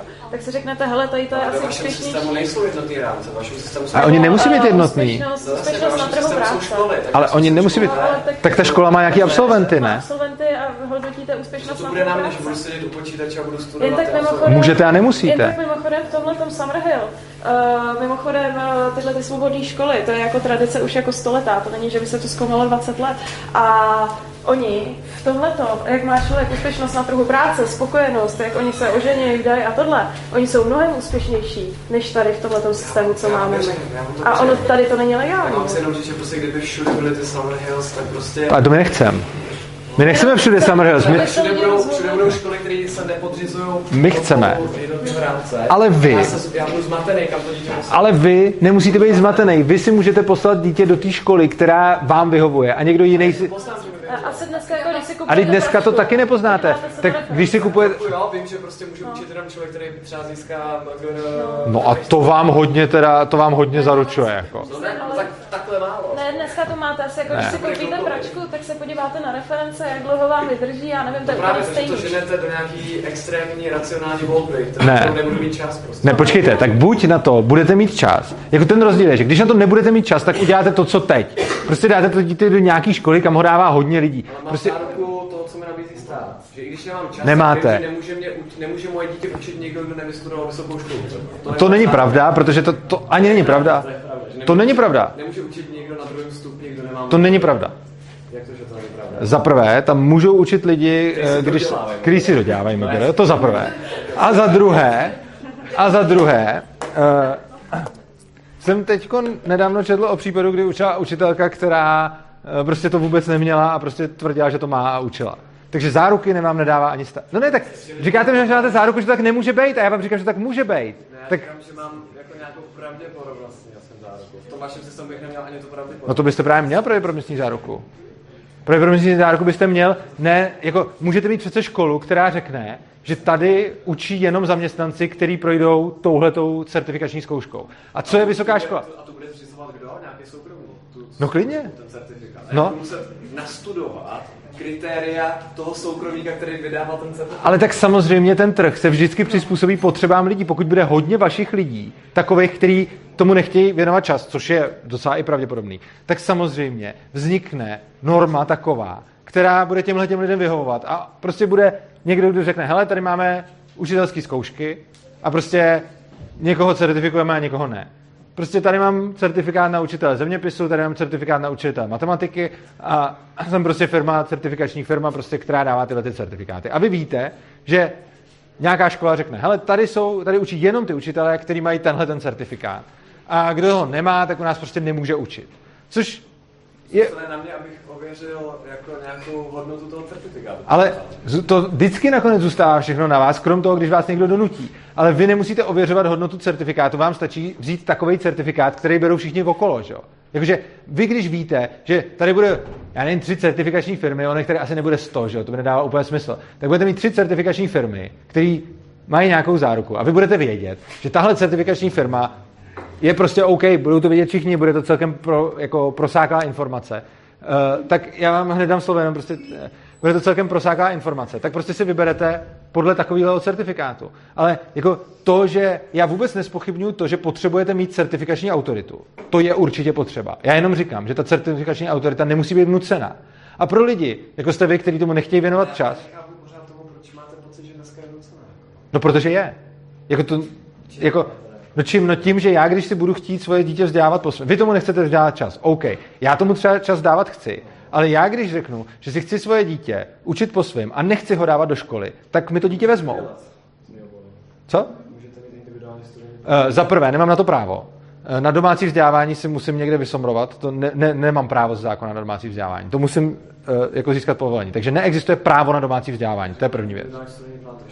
No a to je ještě jiný, ale tak to je ještě méně, svobodný, že jo? Tak prostě i domácí vzdělávání, na to, na to nemám nárok. A za druhý, i když, ten, i když si to někde jako vyžebrám a získám, eh, vlastně ani na individuální studijní plán nemám právo. To je na řediteli vždycky, nemám. Takže nemám právo ani na individuální studijní plán, ani na domácí vzdělávání. Na nic z toho není právo. Když už si to někde vysomruju u nějakého ředitele, aby mi, to, aby mi to povolil, tak potom stejně to dítě musí být přeskušováno státem a musí procházet těma státníma zkouškama. Což je obdoba pro certifikátu. že? To, co Ano, ale ten, ano, souhlas, ale ten rozdíl, a to říkám od začátku, je v tom, že na jedné straně máte certifikát, který můžete a nemusíte se podrobit. A pro lidi, jako jste vy, kteří tomu nechtějí dávat čas, se buď můžete podrobit státu nebo tomuhle certifikátu a vám to může být jedno. Ale pro lidi, kteří se tomu nechtějí podrobovat a chtějí tomu věnovat ten čas a chtějí si s tím projít sami, tak teď nemůžou, ale bez toho státu by mohli. A v tom je rozdíl a proto to jedno nazývám donucení a druhý ne. Prostě ten rozdíl je v tom, že v jednom případě máte certifikát, kterým se můžete a nemusíte řídit. A teď máte certifikát, kterým se prostě musíte řídit. A to je ten rozdíl. Vy vždycky můžete. To, co říkám já, není, že vám vezmu tu možnost. Ta možnost vám zůstane, ale pak tam ještě vznikne druhá možnost, že se na to vykašlete a uděláte si to po svém. Což teď nemůžete. A tohle je vlastně ten rozdíl mezi tou dobrovolností. Ale ve finále nám nejde přece o to, jakou máme možnost, ale jde nám o to, abyste měl vzdělaný dítě. A když to teda teďka uzavřu, tu naši no, debatu, spor, jak to, to nazvat, tak vlastně jde o to, že vy si myslíte, že uh, efektivněž uh, vzděláte svoje dítě, když bude tady konkurence tří, čtyř cer- certifikátů, než když tady bude ten jeden. Že vlastně Ne. vy si myslíte, že ty Tam vůbec nejde o certifikát. a efektivnější metody uh, Ne. vyvstanou na povrch skrz tu konkurenci, než skrz ten jeden Tam vůbec nejde o ten certifikát, tam jde o tu dobrovolnost. Vůbec nejde o počet. Takže I kdyby, i kdyby na tom trhu, i kdyby na tom trhu, vlastně. i kdyby na tom trhu byl ten, i kdyby na tom trhu byl ten certifikát jenom jeden a nebyl povinný. Na světě tak je pro vás špatný, protože nemáte hodně. To co mi z toho vychází. Ne. T- kdyby ten, tam jde o to, jestli ten certifikát je nebo není povinný. Tam, No, to říkám. Kdyby byl No, no, ale- na světě, tak je povinný a to je špatně. ale proč je lepší, když je povinný, než když není? Jakože v čem je lepší, když je povinný? Prostě máte tam certifikát, ale já jako rodič si můžu vybrat, že půjdu jinou cestou, než touhle. Protože já znám svoje dítě ostatně líp, než ho znám ministrině, že jo? A prostě já vím, co chci pro svý dítě. A vy mi říkáte, že to víte líp, jako. Nebo že to nějaký politik ví. Já vám říkám, že kolektivně můžeme vytvořit to, to rámcové vzdělávání tak, aby nám se dělo všem. Jo, tak jako No to nejde, že jo? Socialismus se učil marxismus, leninismus a dneska musíte dítě učit úctu k prezidentovi, tak jako... Ne, ale jako nemůžeme vytvořit univerzální plán, aby se eh, vyhovoval všem. Teď, jsme, teď přece každému vyhovuje jiný způsob vzdělávání. Můžeme vytvořit, nemusí být univerzální. To jsou pak takový jako... No ale pokud není univerzální, tak potom jako co to bude? To bude jako vzdělávejte se jakkoliv? Jako, co to znamená prostě? Jako, Jakože buď máte, jako když dáváte něco takového jako certifikát, tak tím něco omezujete, protože jinak by ten certifikát neměl význam. A tím, že něco omezíte, tak nějaký lidi vám prostě odpadnou, ty, kterým nevyhovuje tenhle ten způsob. A to, co já říkám, je, nechme certifikát těm, kteří chtějí certifikát, ale nenuťme ho těm, kdo ho nechtějí. To je celý. Jako. Já jenom říkám o tom, ať nenutíme ten certifikát tomu, kdo ho nechce. Já nebráním nikomu, ať ten certifikát má, když chce. Takže pro vás možná nakonec byla výhra, jestli to chápu správně, že vlastně kdyby současný stav umožnil tu výjimku, že vlastně mimo ten existující Ano. rámec můžou existovat variální struktury. že vlastně Přesně, úplně přesně. Tady jsem o tom mluvil a přesně to, co říkáte. Stát. Vám jde o to vytvořit variální struktury tomu státu. O tomhle, stá, o tomhle jsem přesně mluvil, na tomhle slajdu, ale ano, přesně tak. Když by... Byla výhra vlastně mít jenom tu paralelní Ano, strukturu. přesně tak, ale ono, podle mých slov a mých definic toho, a tady jsem to vysvětloval, je ta paralelní struktura, když je umožněná a povolená, tak to ale znamená, že to, co tady je vedle toho, už není stát, to už je jenom další paralelní struktura. To, co mě vadí, je ten státní monopol. Ale když ten stát, stát, ať tomu říkáte stát nebo jinak, umožní vytvářet paralelní strukturu, tak už nemá monopol. A to pro mě ten stát už není státem. A ať si tady klidně je, pokud mě nenutí jít touhle cestou, ale umožní mi i tu druhou. A já si pak zvolím, že třeba někde chci jít touhle a někde tou druhou. Čili to je přesně o tom byl tenhle ten slide. To je zajímavé vlastně byla taková empirická otázka. Kdybychom povolili školy, třeba dejme tomu v úvozovkách vysoký, který by, uh, jejich tituly by nebyly kompatibilní s těma titulama, který máme, že? Ano. Tak jestli by třeba zaměstnavatele a ten stát jim dával třeba přednost. To by bylo docela zajímavé. se děje. Já si dneska. myslím, že ne. Eh. Zaměstnavatele, který se vrkne No třeba... jasně, pár to je, ale myslím jako Eh, Ale to, to to společnosti. Takhle, zaměstnavatel se na titul dívá zejména, když zaměstnává toho, kdo ještě předtím nebyl zaměstnaný. Potom, samozřejmě stát na to kouká furt, ale potom většina normálních zaměstnavatelů zejména kouká spíš na praxi než na titul. A tady jde o to, že prostě to, že ten člověk má diplom, tak můžete říct OK, on je magistr. Ale to, co by bylo spíš jako v nějaké volnotržní společnosti, by bylo, on je magistr na a teď jméno školy. Že? A prostě nebyl by obecný univerzální magistr, ale byl by ten, kdo vystudoval matfiz a ten, kdo vystudoval ČVUT a ten, kdo vystudoval prostě něco. Že? A teď jako tyhle lidi, ty, ten zaměstnavatel se potom může rozhodnout podle toho, co je to za školu, což ostatně i teď dělá, když bere druhýho, třeba jako někoho, kdo už předtím byl zaměstnaný, tak se rozhoduje třeba, co má ten člověk předtím životopisu za firmu. Takže já třeba se můžu rozhodnout, že když někdo byl prostě, já nevím, 10 let programátor u Microsoftu, tak asi ten člověk asi umí nějak programovat. Že? Úplně stejně jako můžu vědět, že když někdo vystudoval prostě matfis, tak třeba asi něco umí, samozřejmě to není nikdy jistota. Že? Tady byly ještě dva dotazy. Uh, vy jste, když tak mluvila, tak jenom tady slečně, která nemluvila slovo. Já jsem se jenom chtěla zeptat, eh, jestli se nedomníváte, proč se nedomníváte, že by školy tvořily spíš eh, monopoly, který by tu strukturu eh, toho vzdělávání měli nastavenou na to, aby vlastně tvořili jako děl- dělníky do své vlastní fabriky. A následně jsem se chtěla zeptat ještě na ten pojem svobody, protože vy jste tady definoval dobrovolnost, ale ještě když se vrátím k té prostituce, tak ta prostitutka sice jedná dobrovolně, ale ne svobodně, protože se nemá jinou volbu. Uh, já tady pořád mluvím. Já to to- volí teda mezi tím, jo. jestli umře, anebo jestli Ok. bude oddávat svoje tělo. Dobře, takže Jako- první, uh, první věc. Co byla ta první věc? Promiňte. Ta před, jo, školy, monopoly. Uh, jasně, no co mi, co, mi v tom, uh, co mi v tom zamezuje? No ty školy nebudou mít monopol právě proto, že nikdo nebude nucen do těch škol chodit. Což znamená, že když si někdo udělá školu, která bude z těch lidí dělat dělníky do fabriky, no tak asi moc rodičů nezaujme takováhle škola a zaujme spíš ten, kdo, kdo nabídne těm dětem něco lepšího. Je to, je to úplně normální jako mechanismus toho, jako kdybyste se ptala, a když budou uh, prostě volnotržní výroby aut, tak co zamezí uh, tomu, aby někdo udělal monopol, kde bude dělat fakt hnusný a špatný auta prostě. No to, že někdo jiný někde udělá lepší auta a lidi si koupí tohle. Takže když někdo otevře školu, která bude dělat jenom eh, děti, které jdou do fabriky, no tak někdo jiný vedle otevře školu, která ty děti něco naučí, no a ty rodiče si potom můžou vybrat tu druhou, že? logicky. A ta druhá, No, ne, já teď nevím úplně, jakože já si teď pamatuju zrovna tu druhou část toho dotazu. A e, když tak pak můžete zareagovat, já se, já se v tom budu ztrácet. Ta druhá část e, dobrovolnosti a svobody. Uh, je to celý jenom o definicích. Prostě, jestli vy si definujete, já třeba mám tu hranici mezi, jako pro mě ta svoboda je tam, kde je ta dobrovolnost a co je ne- nedobrovolný, už je nesvobodný. Ale vy si to můžete nadefinovat jakkoliv jinak. A není to nic proti ničemu. Každopádně u té prostitutky je hrozně jako důležitý říct, že pokud ta žena je ve stavu, kdy prostituje proto, že jinak by byla v nějakých hrozných podmínkách, což je samozřejmě hrozný, tak když jí vezmeme tu možnost prostituovat, tak ji tím automaticky odsuzujeme k těm hrozným podmínkám. Jo? Ono, tohle je hrozně důležité si uvědomit. Máme ženu, která je v té strašné životní situaci. A proto se rozhodne, že bude prostituovat, aby tu svoji životní situaci řešila. Ono to není dobrý, jo? To, na tom se shodneme. Problém je v tom, že když jí vezmeme tu možnost prostituovat, tak ji automaticky vracíme do té hrozné životní situace, čímž jí jako nepomáháme, protože ona sama radši jde prostituovat.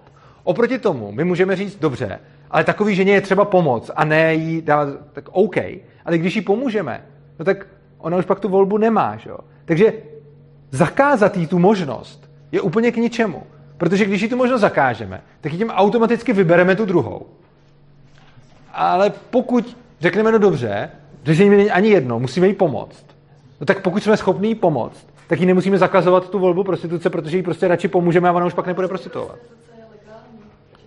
Já vím, ale tohle byla, já vím, že je legální, ale tady byl uh, případ na to, že když je prostituce legální,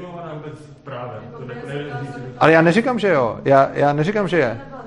A ne, já jsem jenom odpovídal na tu, na tu otázku, kde se bavilo o tom, že když je prostituce legální, tak se můžeme, dost, což je, tak se můžeme dostat do stavu, že žena, která je na tom hrozně a je v nějaký strašně životní situaci, tak se rozhodne radši prostituovat.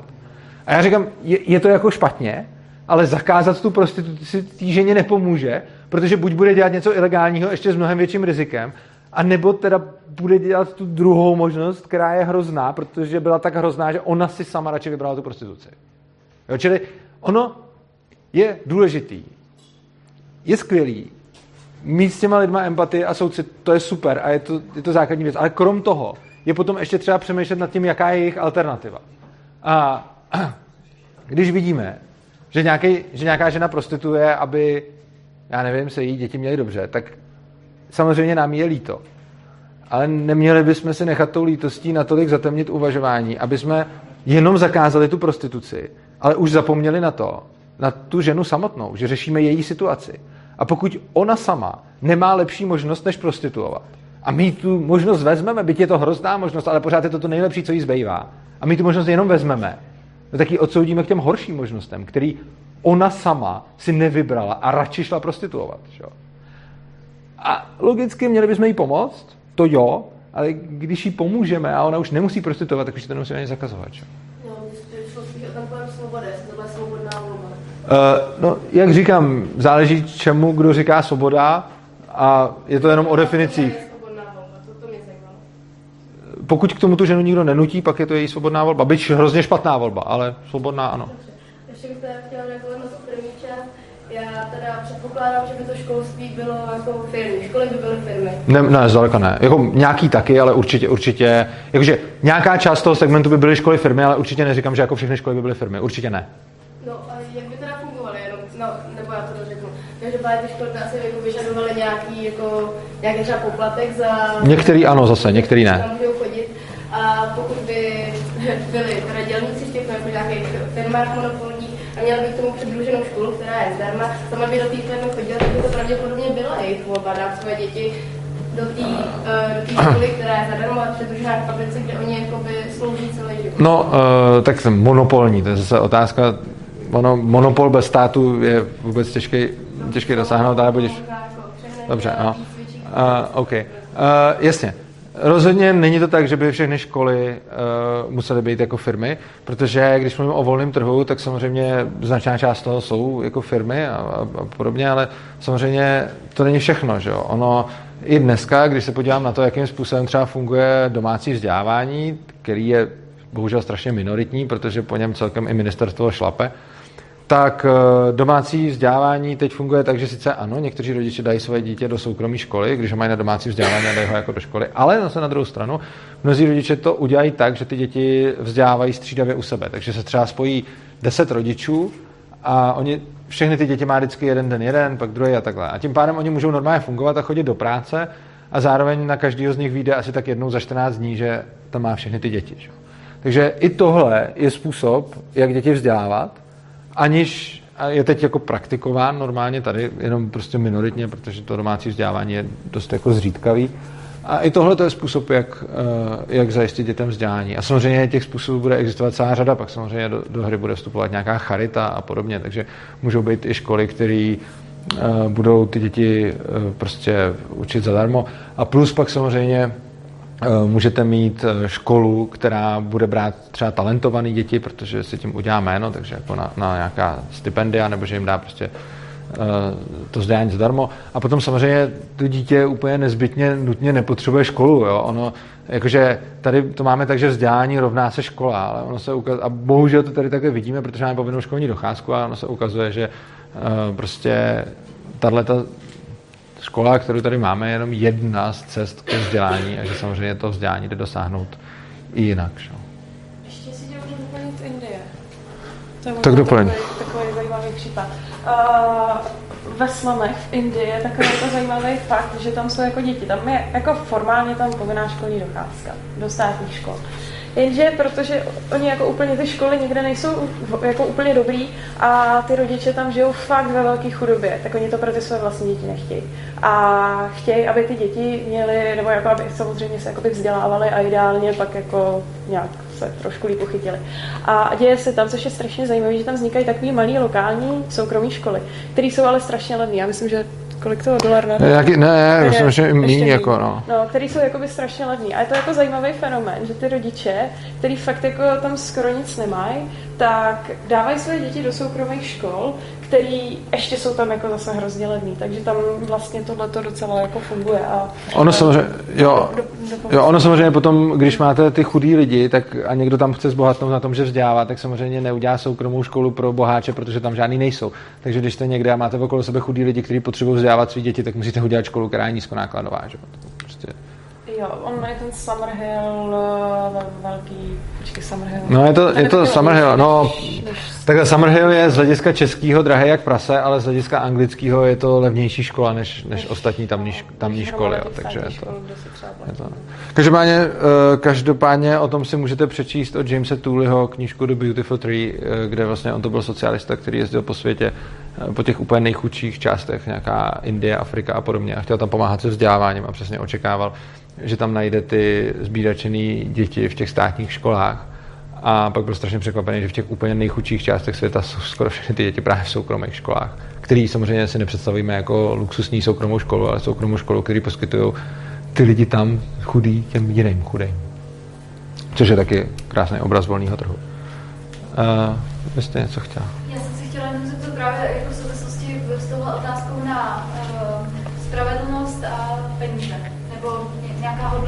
škol, toho certifikátu. Uh, jak to jako koresponduje? Jako jo, jestli je spravedlivý, vlastně vy, vy jste jako říkali, že vlastně tady by nevznikly školy typu Summerhill, všechny. No, to a ne. máte to jako nějakou ideální představu. To znamená, nebo tak jsem to pochopila, to znamená, že by měla ma, malá uh, skupinka, nebo jako nějaká skupina omezená vlastně by měla šanci jít do školy typu Summerhill a zbytek by šlo kam, zbytek by šlo do těch soukromých za finance nebo do těch státních. Tak Summerhill. Summerhill je soukromá škola a zrovna Summerhill je levná soukromá škola, což je na tom jakoby zajímavý. Ono jde o to, že ty náklady nemusí nutně odpovídat na tomu, že to je jako dobrá škola. Prostě Summerhill je jako z českého hlediska drahá, ale z britského hlediska dost levná škola. Což znamená, že momentálně v Británii máte spoustu škol, které jsou drahé, a pak tu máte Summerhill, který je oproti ním levný. I když většina Čechů by si to asi dovolit nemohla. Ale většina Britů může. Jo? Takže ono to není tak, že jako je taková ta romantická představa z Olivera Twista, že prostě ty chudí musí mít to špatný a ty bohatý mají to dobrý. Ale prostě v tom vzdělávání tohle to zdaleka neplatí. Prostě máte jako dobrý vzdělání, který je za málo peněz a máte i špatný vzdělání, který je za hodně peněz. A pak samozřejmě máte dobrý vzdělání za hodně a špatný za málo. Jenom není to nutně tak, že kdo nemá peníze, tak ne, se nemůže vzdělat. Já tomu rozumím, ale co by obnášelo to, ta certifikace? Um, Ten certifikát, jako mě, nějaký certifikát by byly zprostředkovaný jak firmama, tak jak by to vypadalo, jo? Abych, kdybych teda hypoteticky jsem učitel a chci, mi, chci vyučovat ve vaší škole, Mhm. a co bych musela jako splnit, to mě to zajímalo. Tak třeba v mojí škole byste zrovna nemusela splnit nic, protože já bych zrovna třeba certifikát vůbec jako neřešil. A, Jo, já, jiný, někdo by je řešil, tak by je řešil po svém, že jo? Prostě te, Že bych, jenom jestli se můžu Ano. ještě dozeptat, eh, takový podotaz, takže by mě to mohlo stát třeba 200 tisíc, já nevím, kolik by vás to mohlo stát, nevím, jestli vůbec něco. Hlavně si nemyslím, že ten certifikát by bylo něco, za co si, za co si platí ty učitelé. Protože mě úplně nedává smysl tržním, no možná jo, možná by mohli, ale zároveň by za něj mohli platit ty, Jo. platíte uh, 130 až 200 tisíc za jeden terapeutický, A víte proč? terapeutický plus atestace. Za Ano. atestace si platíte až 50 Přesně tak. A víte proč? Protože je tady monopol, který vás to nenechá dělat bez toho, abyste tímhle tím prošla. Oproti tomu na volném trhu právě tohle nemusíte dělat, protože tady nakonec bude škola, která vás vezme i bez toho, že jo? A ještě ti doplním, ono u toho vzdělání, ono jako logicky, na volném trhu uh, je dost asi pravděpodobný, že ve většině škol by se platilo nějaký školní. Někde třeba ne, ale ve většině škol ano.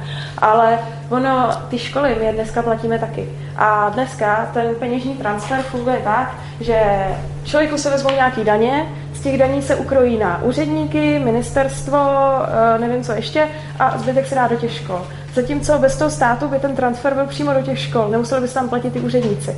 Takže ono, jako když si odmyslíme, jako ty školy stejně dneska platíme. Akorát, když se jako by tam odmyslí to, že to proteče přes ten stát, tak jako ono by se něco platilo, ale dost možná by to bylo ještě levnější než dneska. Jako určitě. Co se týče toho certifikátu, tak samozřejmě já vám nemůžu říct, to, jakože neexistuje odpověď na to, jak by na volném trhu vypadalo něco. To je stejné, jako kdybyste se před deseti lety zeptali, jak dneska bude vypadat komunikační technologie. Nikdo neví, že jo? A nikdo neví, jak bude vypadat za deset let. To podle mě právě jo, když pojďme se podívat, jak vypadá třeba bydlení v Praze, tak můžete Jo, se kde že- bydlíte, já bych třeba dobrovolně rád bydlel ve svém. Proč nebydlím ve svém, že jo? Protože to necháváme na fungování toho volnotržního mechanismu. No tak zrovna tohle úplně ne, no. Protože dovolujeme některým lidem jako podnikat. Tak eh, zrovna, zrovna bydlení teda má k volnotržním mechanismu hrozně daleko. Já nevím, jestli jste viděl ten poslední, já myslím, že eh, je 1,5% bytů v Praze, kde funguje Airbnb. Naopak, v Praze je strašný problém, že tady jako poslední leta je obrovský ekonomický jako boom, ekonomika šlape a super. A hrozně moc lidí eh, máme nízkou nezaměstnanost, pracuje se, Praha je prostě lukrativní místo, všechno dobrý. Ale tam se absolutně nestaví, protože to je tak strašně zaregulované město, že je obrovská poptávka po bytech, ale absolutně se nestaví, protože přes regulace absolutně neprotlačíte nic. A když chcete protlačit nějaký projekt, myslím si, že jsem četla, že to trvá asi 15 let. Jako sypat do toho ty peníze úplně šílený. A na tomhle to stojí, takže to prostě jako takhle narostlo. Mě fascinuje otázka. Ne. Mě fascinuje, Cena se sníží automaticky skrz. no tak rozhodně se o něco sníží, ale hlavně mě fascinuje otázka, no mě hlavně fascinuje otázka, že říkáte, proč dneska mladí lidi nemůžou mít byt v Praze svůj vlastní, jo? Kdy mohli, jako. Jo, to, to je, kdy mohli, nikdy. Moje babička s dědou Jako- zadarmo. za- Jo, zadarmo. Jo, zadarmo. Dostali, že 10 let budou pracovat Jo. a žijou tam dodnes. Zadarmo. Takže mohli za komoušu, no, takže mohli, mohli za komoušu, takzvaně zadarmo, ale reálně, reálně, mladí lidi byli vždycky ekonomicky absolutně nesoběstační.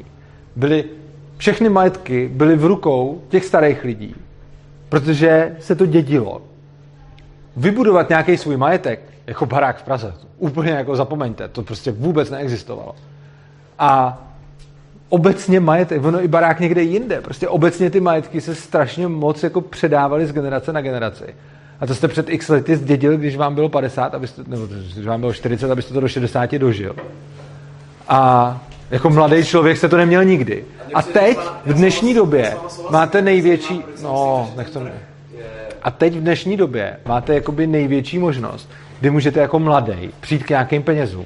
A spousta mladých říká, ale nám se to nelíbí, protože mají nějakou socialistickou představu, že by hned, jak člověk jako dospěje, by mu měl spadnout do klína byt prostě. Kde by se vzal? Nikde, že jo? To, ten nes, jako, vůbec tahle, ta, tenhle požadavek je jako celkem nesmyslný. Jakože jsem mladý, tak chci být. Jako proč? Jo? Jako, Já říkám, že chci, já chci, že si ho jako za rozumnou jako míru nějaký energie získat. Jako. počkejte, a co je rozumná míra energie? Myslíte si, že ta rozumná míra energie je ta, kterou si přejete? Anebo... Abych, to, abych tři čtvrtě svého výdělku nedával za.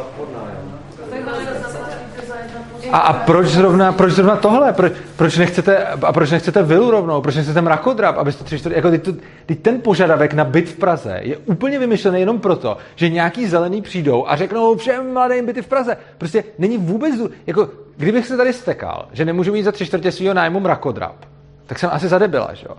A Jo, protože to je rozdíl. Je rozdíl bydlet a je rozdíl bydlet v luxusu nebo bydlet v nějakým míře. Ne, to, co teď máte, je bydlet v luxusu pro lidi, kteří tady byli před x lety. Že? Před 100 lety, to, co byste teď měl jako nejchudší člověk, by bylo tehdy bydlet v luxusu. No to asi jo, i No. před miliony lety, když jsme žili. No ano, zejmě, ano, přesně tak. A proč zrovna? Vy jste si vy, vytyčil jakousi arbitrální hranici, že zrovna byt v Praze pro vás za tři čtvrtě vašeho příjmu. Já říkám bydlet kdekoliv. Ano. Nějak za méně než tři čtvrtě platu třeba. Tak záleží, jakýho platu, že jo? A všechny tyhle ty věci závisí vždycky na, jako na tom, kolik tady...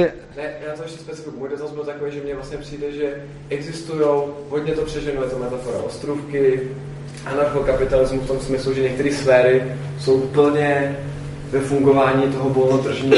Jmenujte nějakou. No tak to, třeba to bydlení. Když, Ani omylem, když vůbec. myslíme ty daně, tak Ne, ne, ne, vůbec. A i bez daní. Ty regulace jsou tam. Tam ještě Ty regulace, někdy tady mluvila Tereza, to je jako kráva regulovaná vůbec výstavba bytů, že jo? Výstavba bytů je neuvěřitelně regulovaná a to samozřejmě dopadá na cenu. No tak když to říkám, to, že vy prostě chcete jednoduše tvrdit to, že kdyby neexistovala regulace ani daně, tak se bude ne. stavět tolik bytů těma soukromníkama, že jich bude tolik, že ty ceny se sníží skrz ten. No tak oni se sice sníží, ale, ale hlavně, vy jste se teď, vy jste říkal, že je tady nějaký, vy jste říkal o ostrůvku anarchokapitalismu. Já jsem říkal, jmenujte nějaký.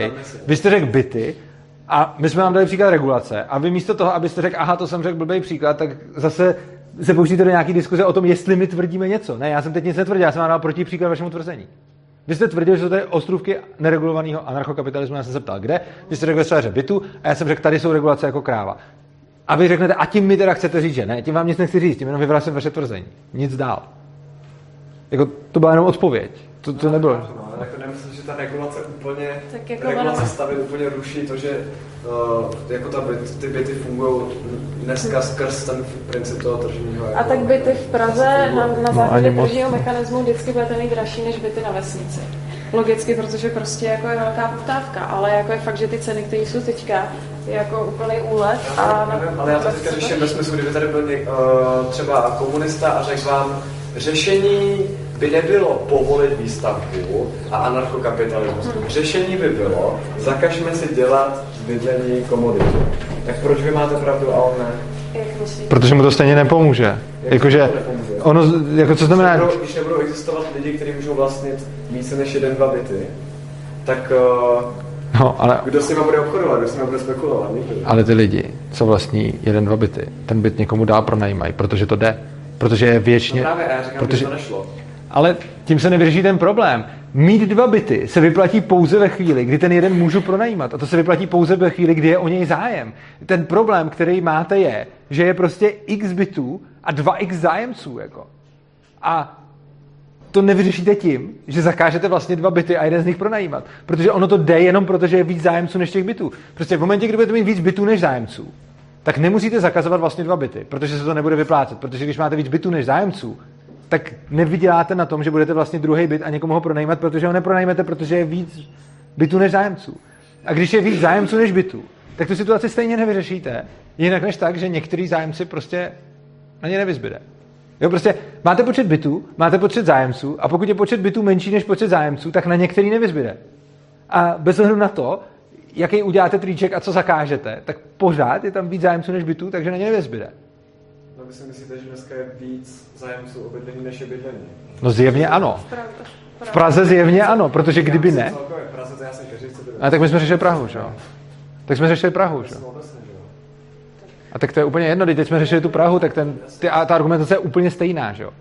Jako je, je to úplně to samé. Prostě někde, a vezmeme Prahu nebo celou Českou republiku, nějakou oblast, to je jedno, někde máte prostě počet bytů a počet zájemců. V momentě, kdy je víc zájemců než bytů, tak nějaký lidi přijdou zkrátka. A v momentě, kdy je víc bytů než zájemců, tak se tam ty lidi nějak naskládají. Prostě. A to, že někomu zakážete vlastně dva, ničemu nepomůže, protože on vlastní dva, jak jste říkal, ze spekulativních důvodů, aby v jednom žil a druhý pronajímal. Že? Ale to nesníží jako, nebo nezvýší počet bytů, to jenom jako nějak mění ty finanční toky, ale nepomůže to tomu, aby když je N bytů, jste do toho ubytoval dva N lidí. Prostě to neubytujete v žádném případě. A jediný, co můžete rozhodit, jediný, co můžete tím zakazováním jako docílit je to, že se tam ubytují nějaký jiný lidi, než by se tam ubytovali, ale nebude najednou dostatek těch bytů.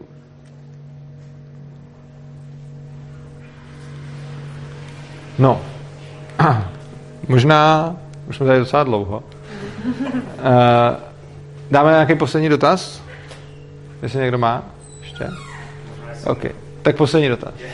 Jestli myslíte, že, nebo jestli se ten váš koncept dá vlastně aplikovat nějakým způsobem lokálně, třeba řekněme na Českou republiku, nebo jestli potřebuje nějaký globální změny, k tomu by to fungovalo. Uh, určitě je možný ten koncept aplikovat jako v libovolný míře, kterou, kterou potřebujete a samozřejmě záleží vždycky jenom na tom, jestli existuje nějaká síla, ať už vnitrostátní nebo vnějšku, která vás prostě násilím donutí ho neaplikovat. A prostě v momentě, kdy tomu nebudete bránit, tak se aplikuje, kde chce. Ale pokud se ptáte na to, jestli by teoreticky mohl být prostě jedno anarchistické území a vedle toho státy, no tak jako ano, ale samozřejmě ty státy by se mohly pokusit to území získat, ale oni by se stejně tak mohli pokusit získat území jiného státu. Takže jako ta odpověď zní ano, není to rozhodně podmínka, že aby fungoval anarchismus tady, tak musí fungovat ještě i tam. To prostě podmínka není. Ale samozřejmě podmínka je, ale to je stejná podmínka, jako mají státy, že když mám nějaký území a něco tam chci provozovat, že mě ty ostatní musí nechat na pokoji. což má zase stejnou podmínku i ten stát. Tak, teď pokud někdo by měl ještě jako super urgentní dotaz, který potřebuje nutně položit, a tak ho můžete teď položit a jinak to asi pomalu ukončíme. Takže- vám děkujeme, že jste přijeli. Myslím, že diskuze byla zanícená, dynamická. A ještě, ještě na začátku říkali, že jste si takhle představovali, že takhle vypadají filozofové. Můžu se zeptat, jaký máme tady charakteristický rys a co nás spojuje? Hmm, to je zajímavý. Já jsem viděl spíš taky jednotlivý rysy, ale viděl jsem třeba takovouhle čepici, nebo, a, ne, nebo vaše tak, jak máte ten účes a ty brejle a tak, já jsem myslel spíš tak jako vnější rysy filozofů. Zamyšleně jste se tvářili. A tak jste se tak tvářili. Takže děkujeme za pozvání a mějte se krásně. Pokud si někdo chce koupit knížku, tak ji, tak ji tady máme.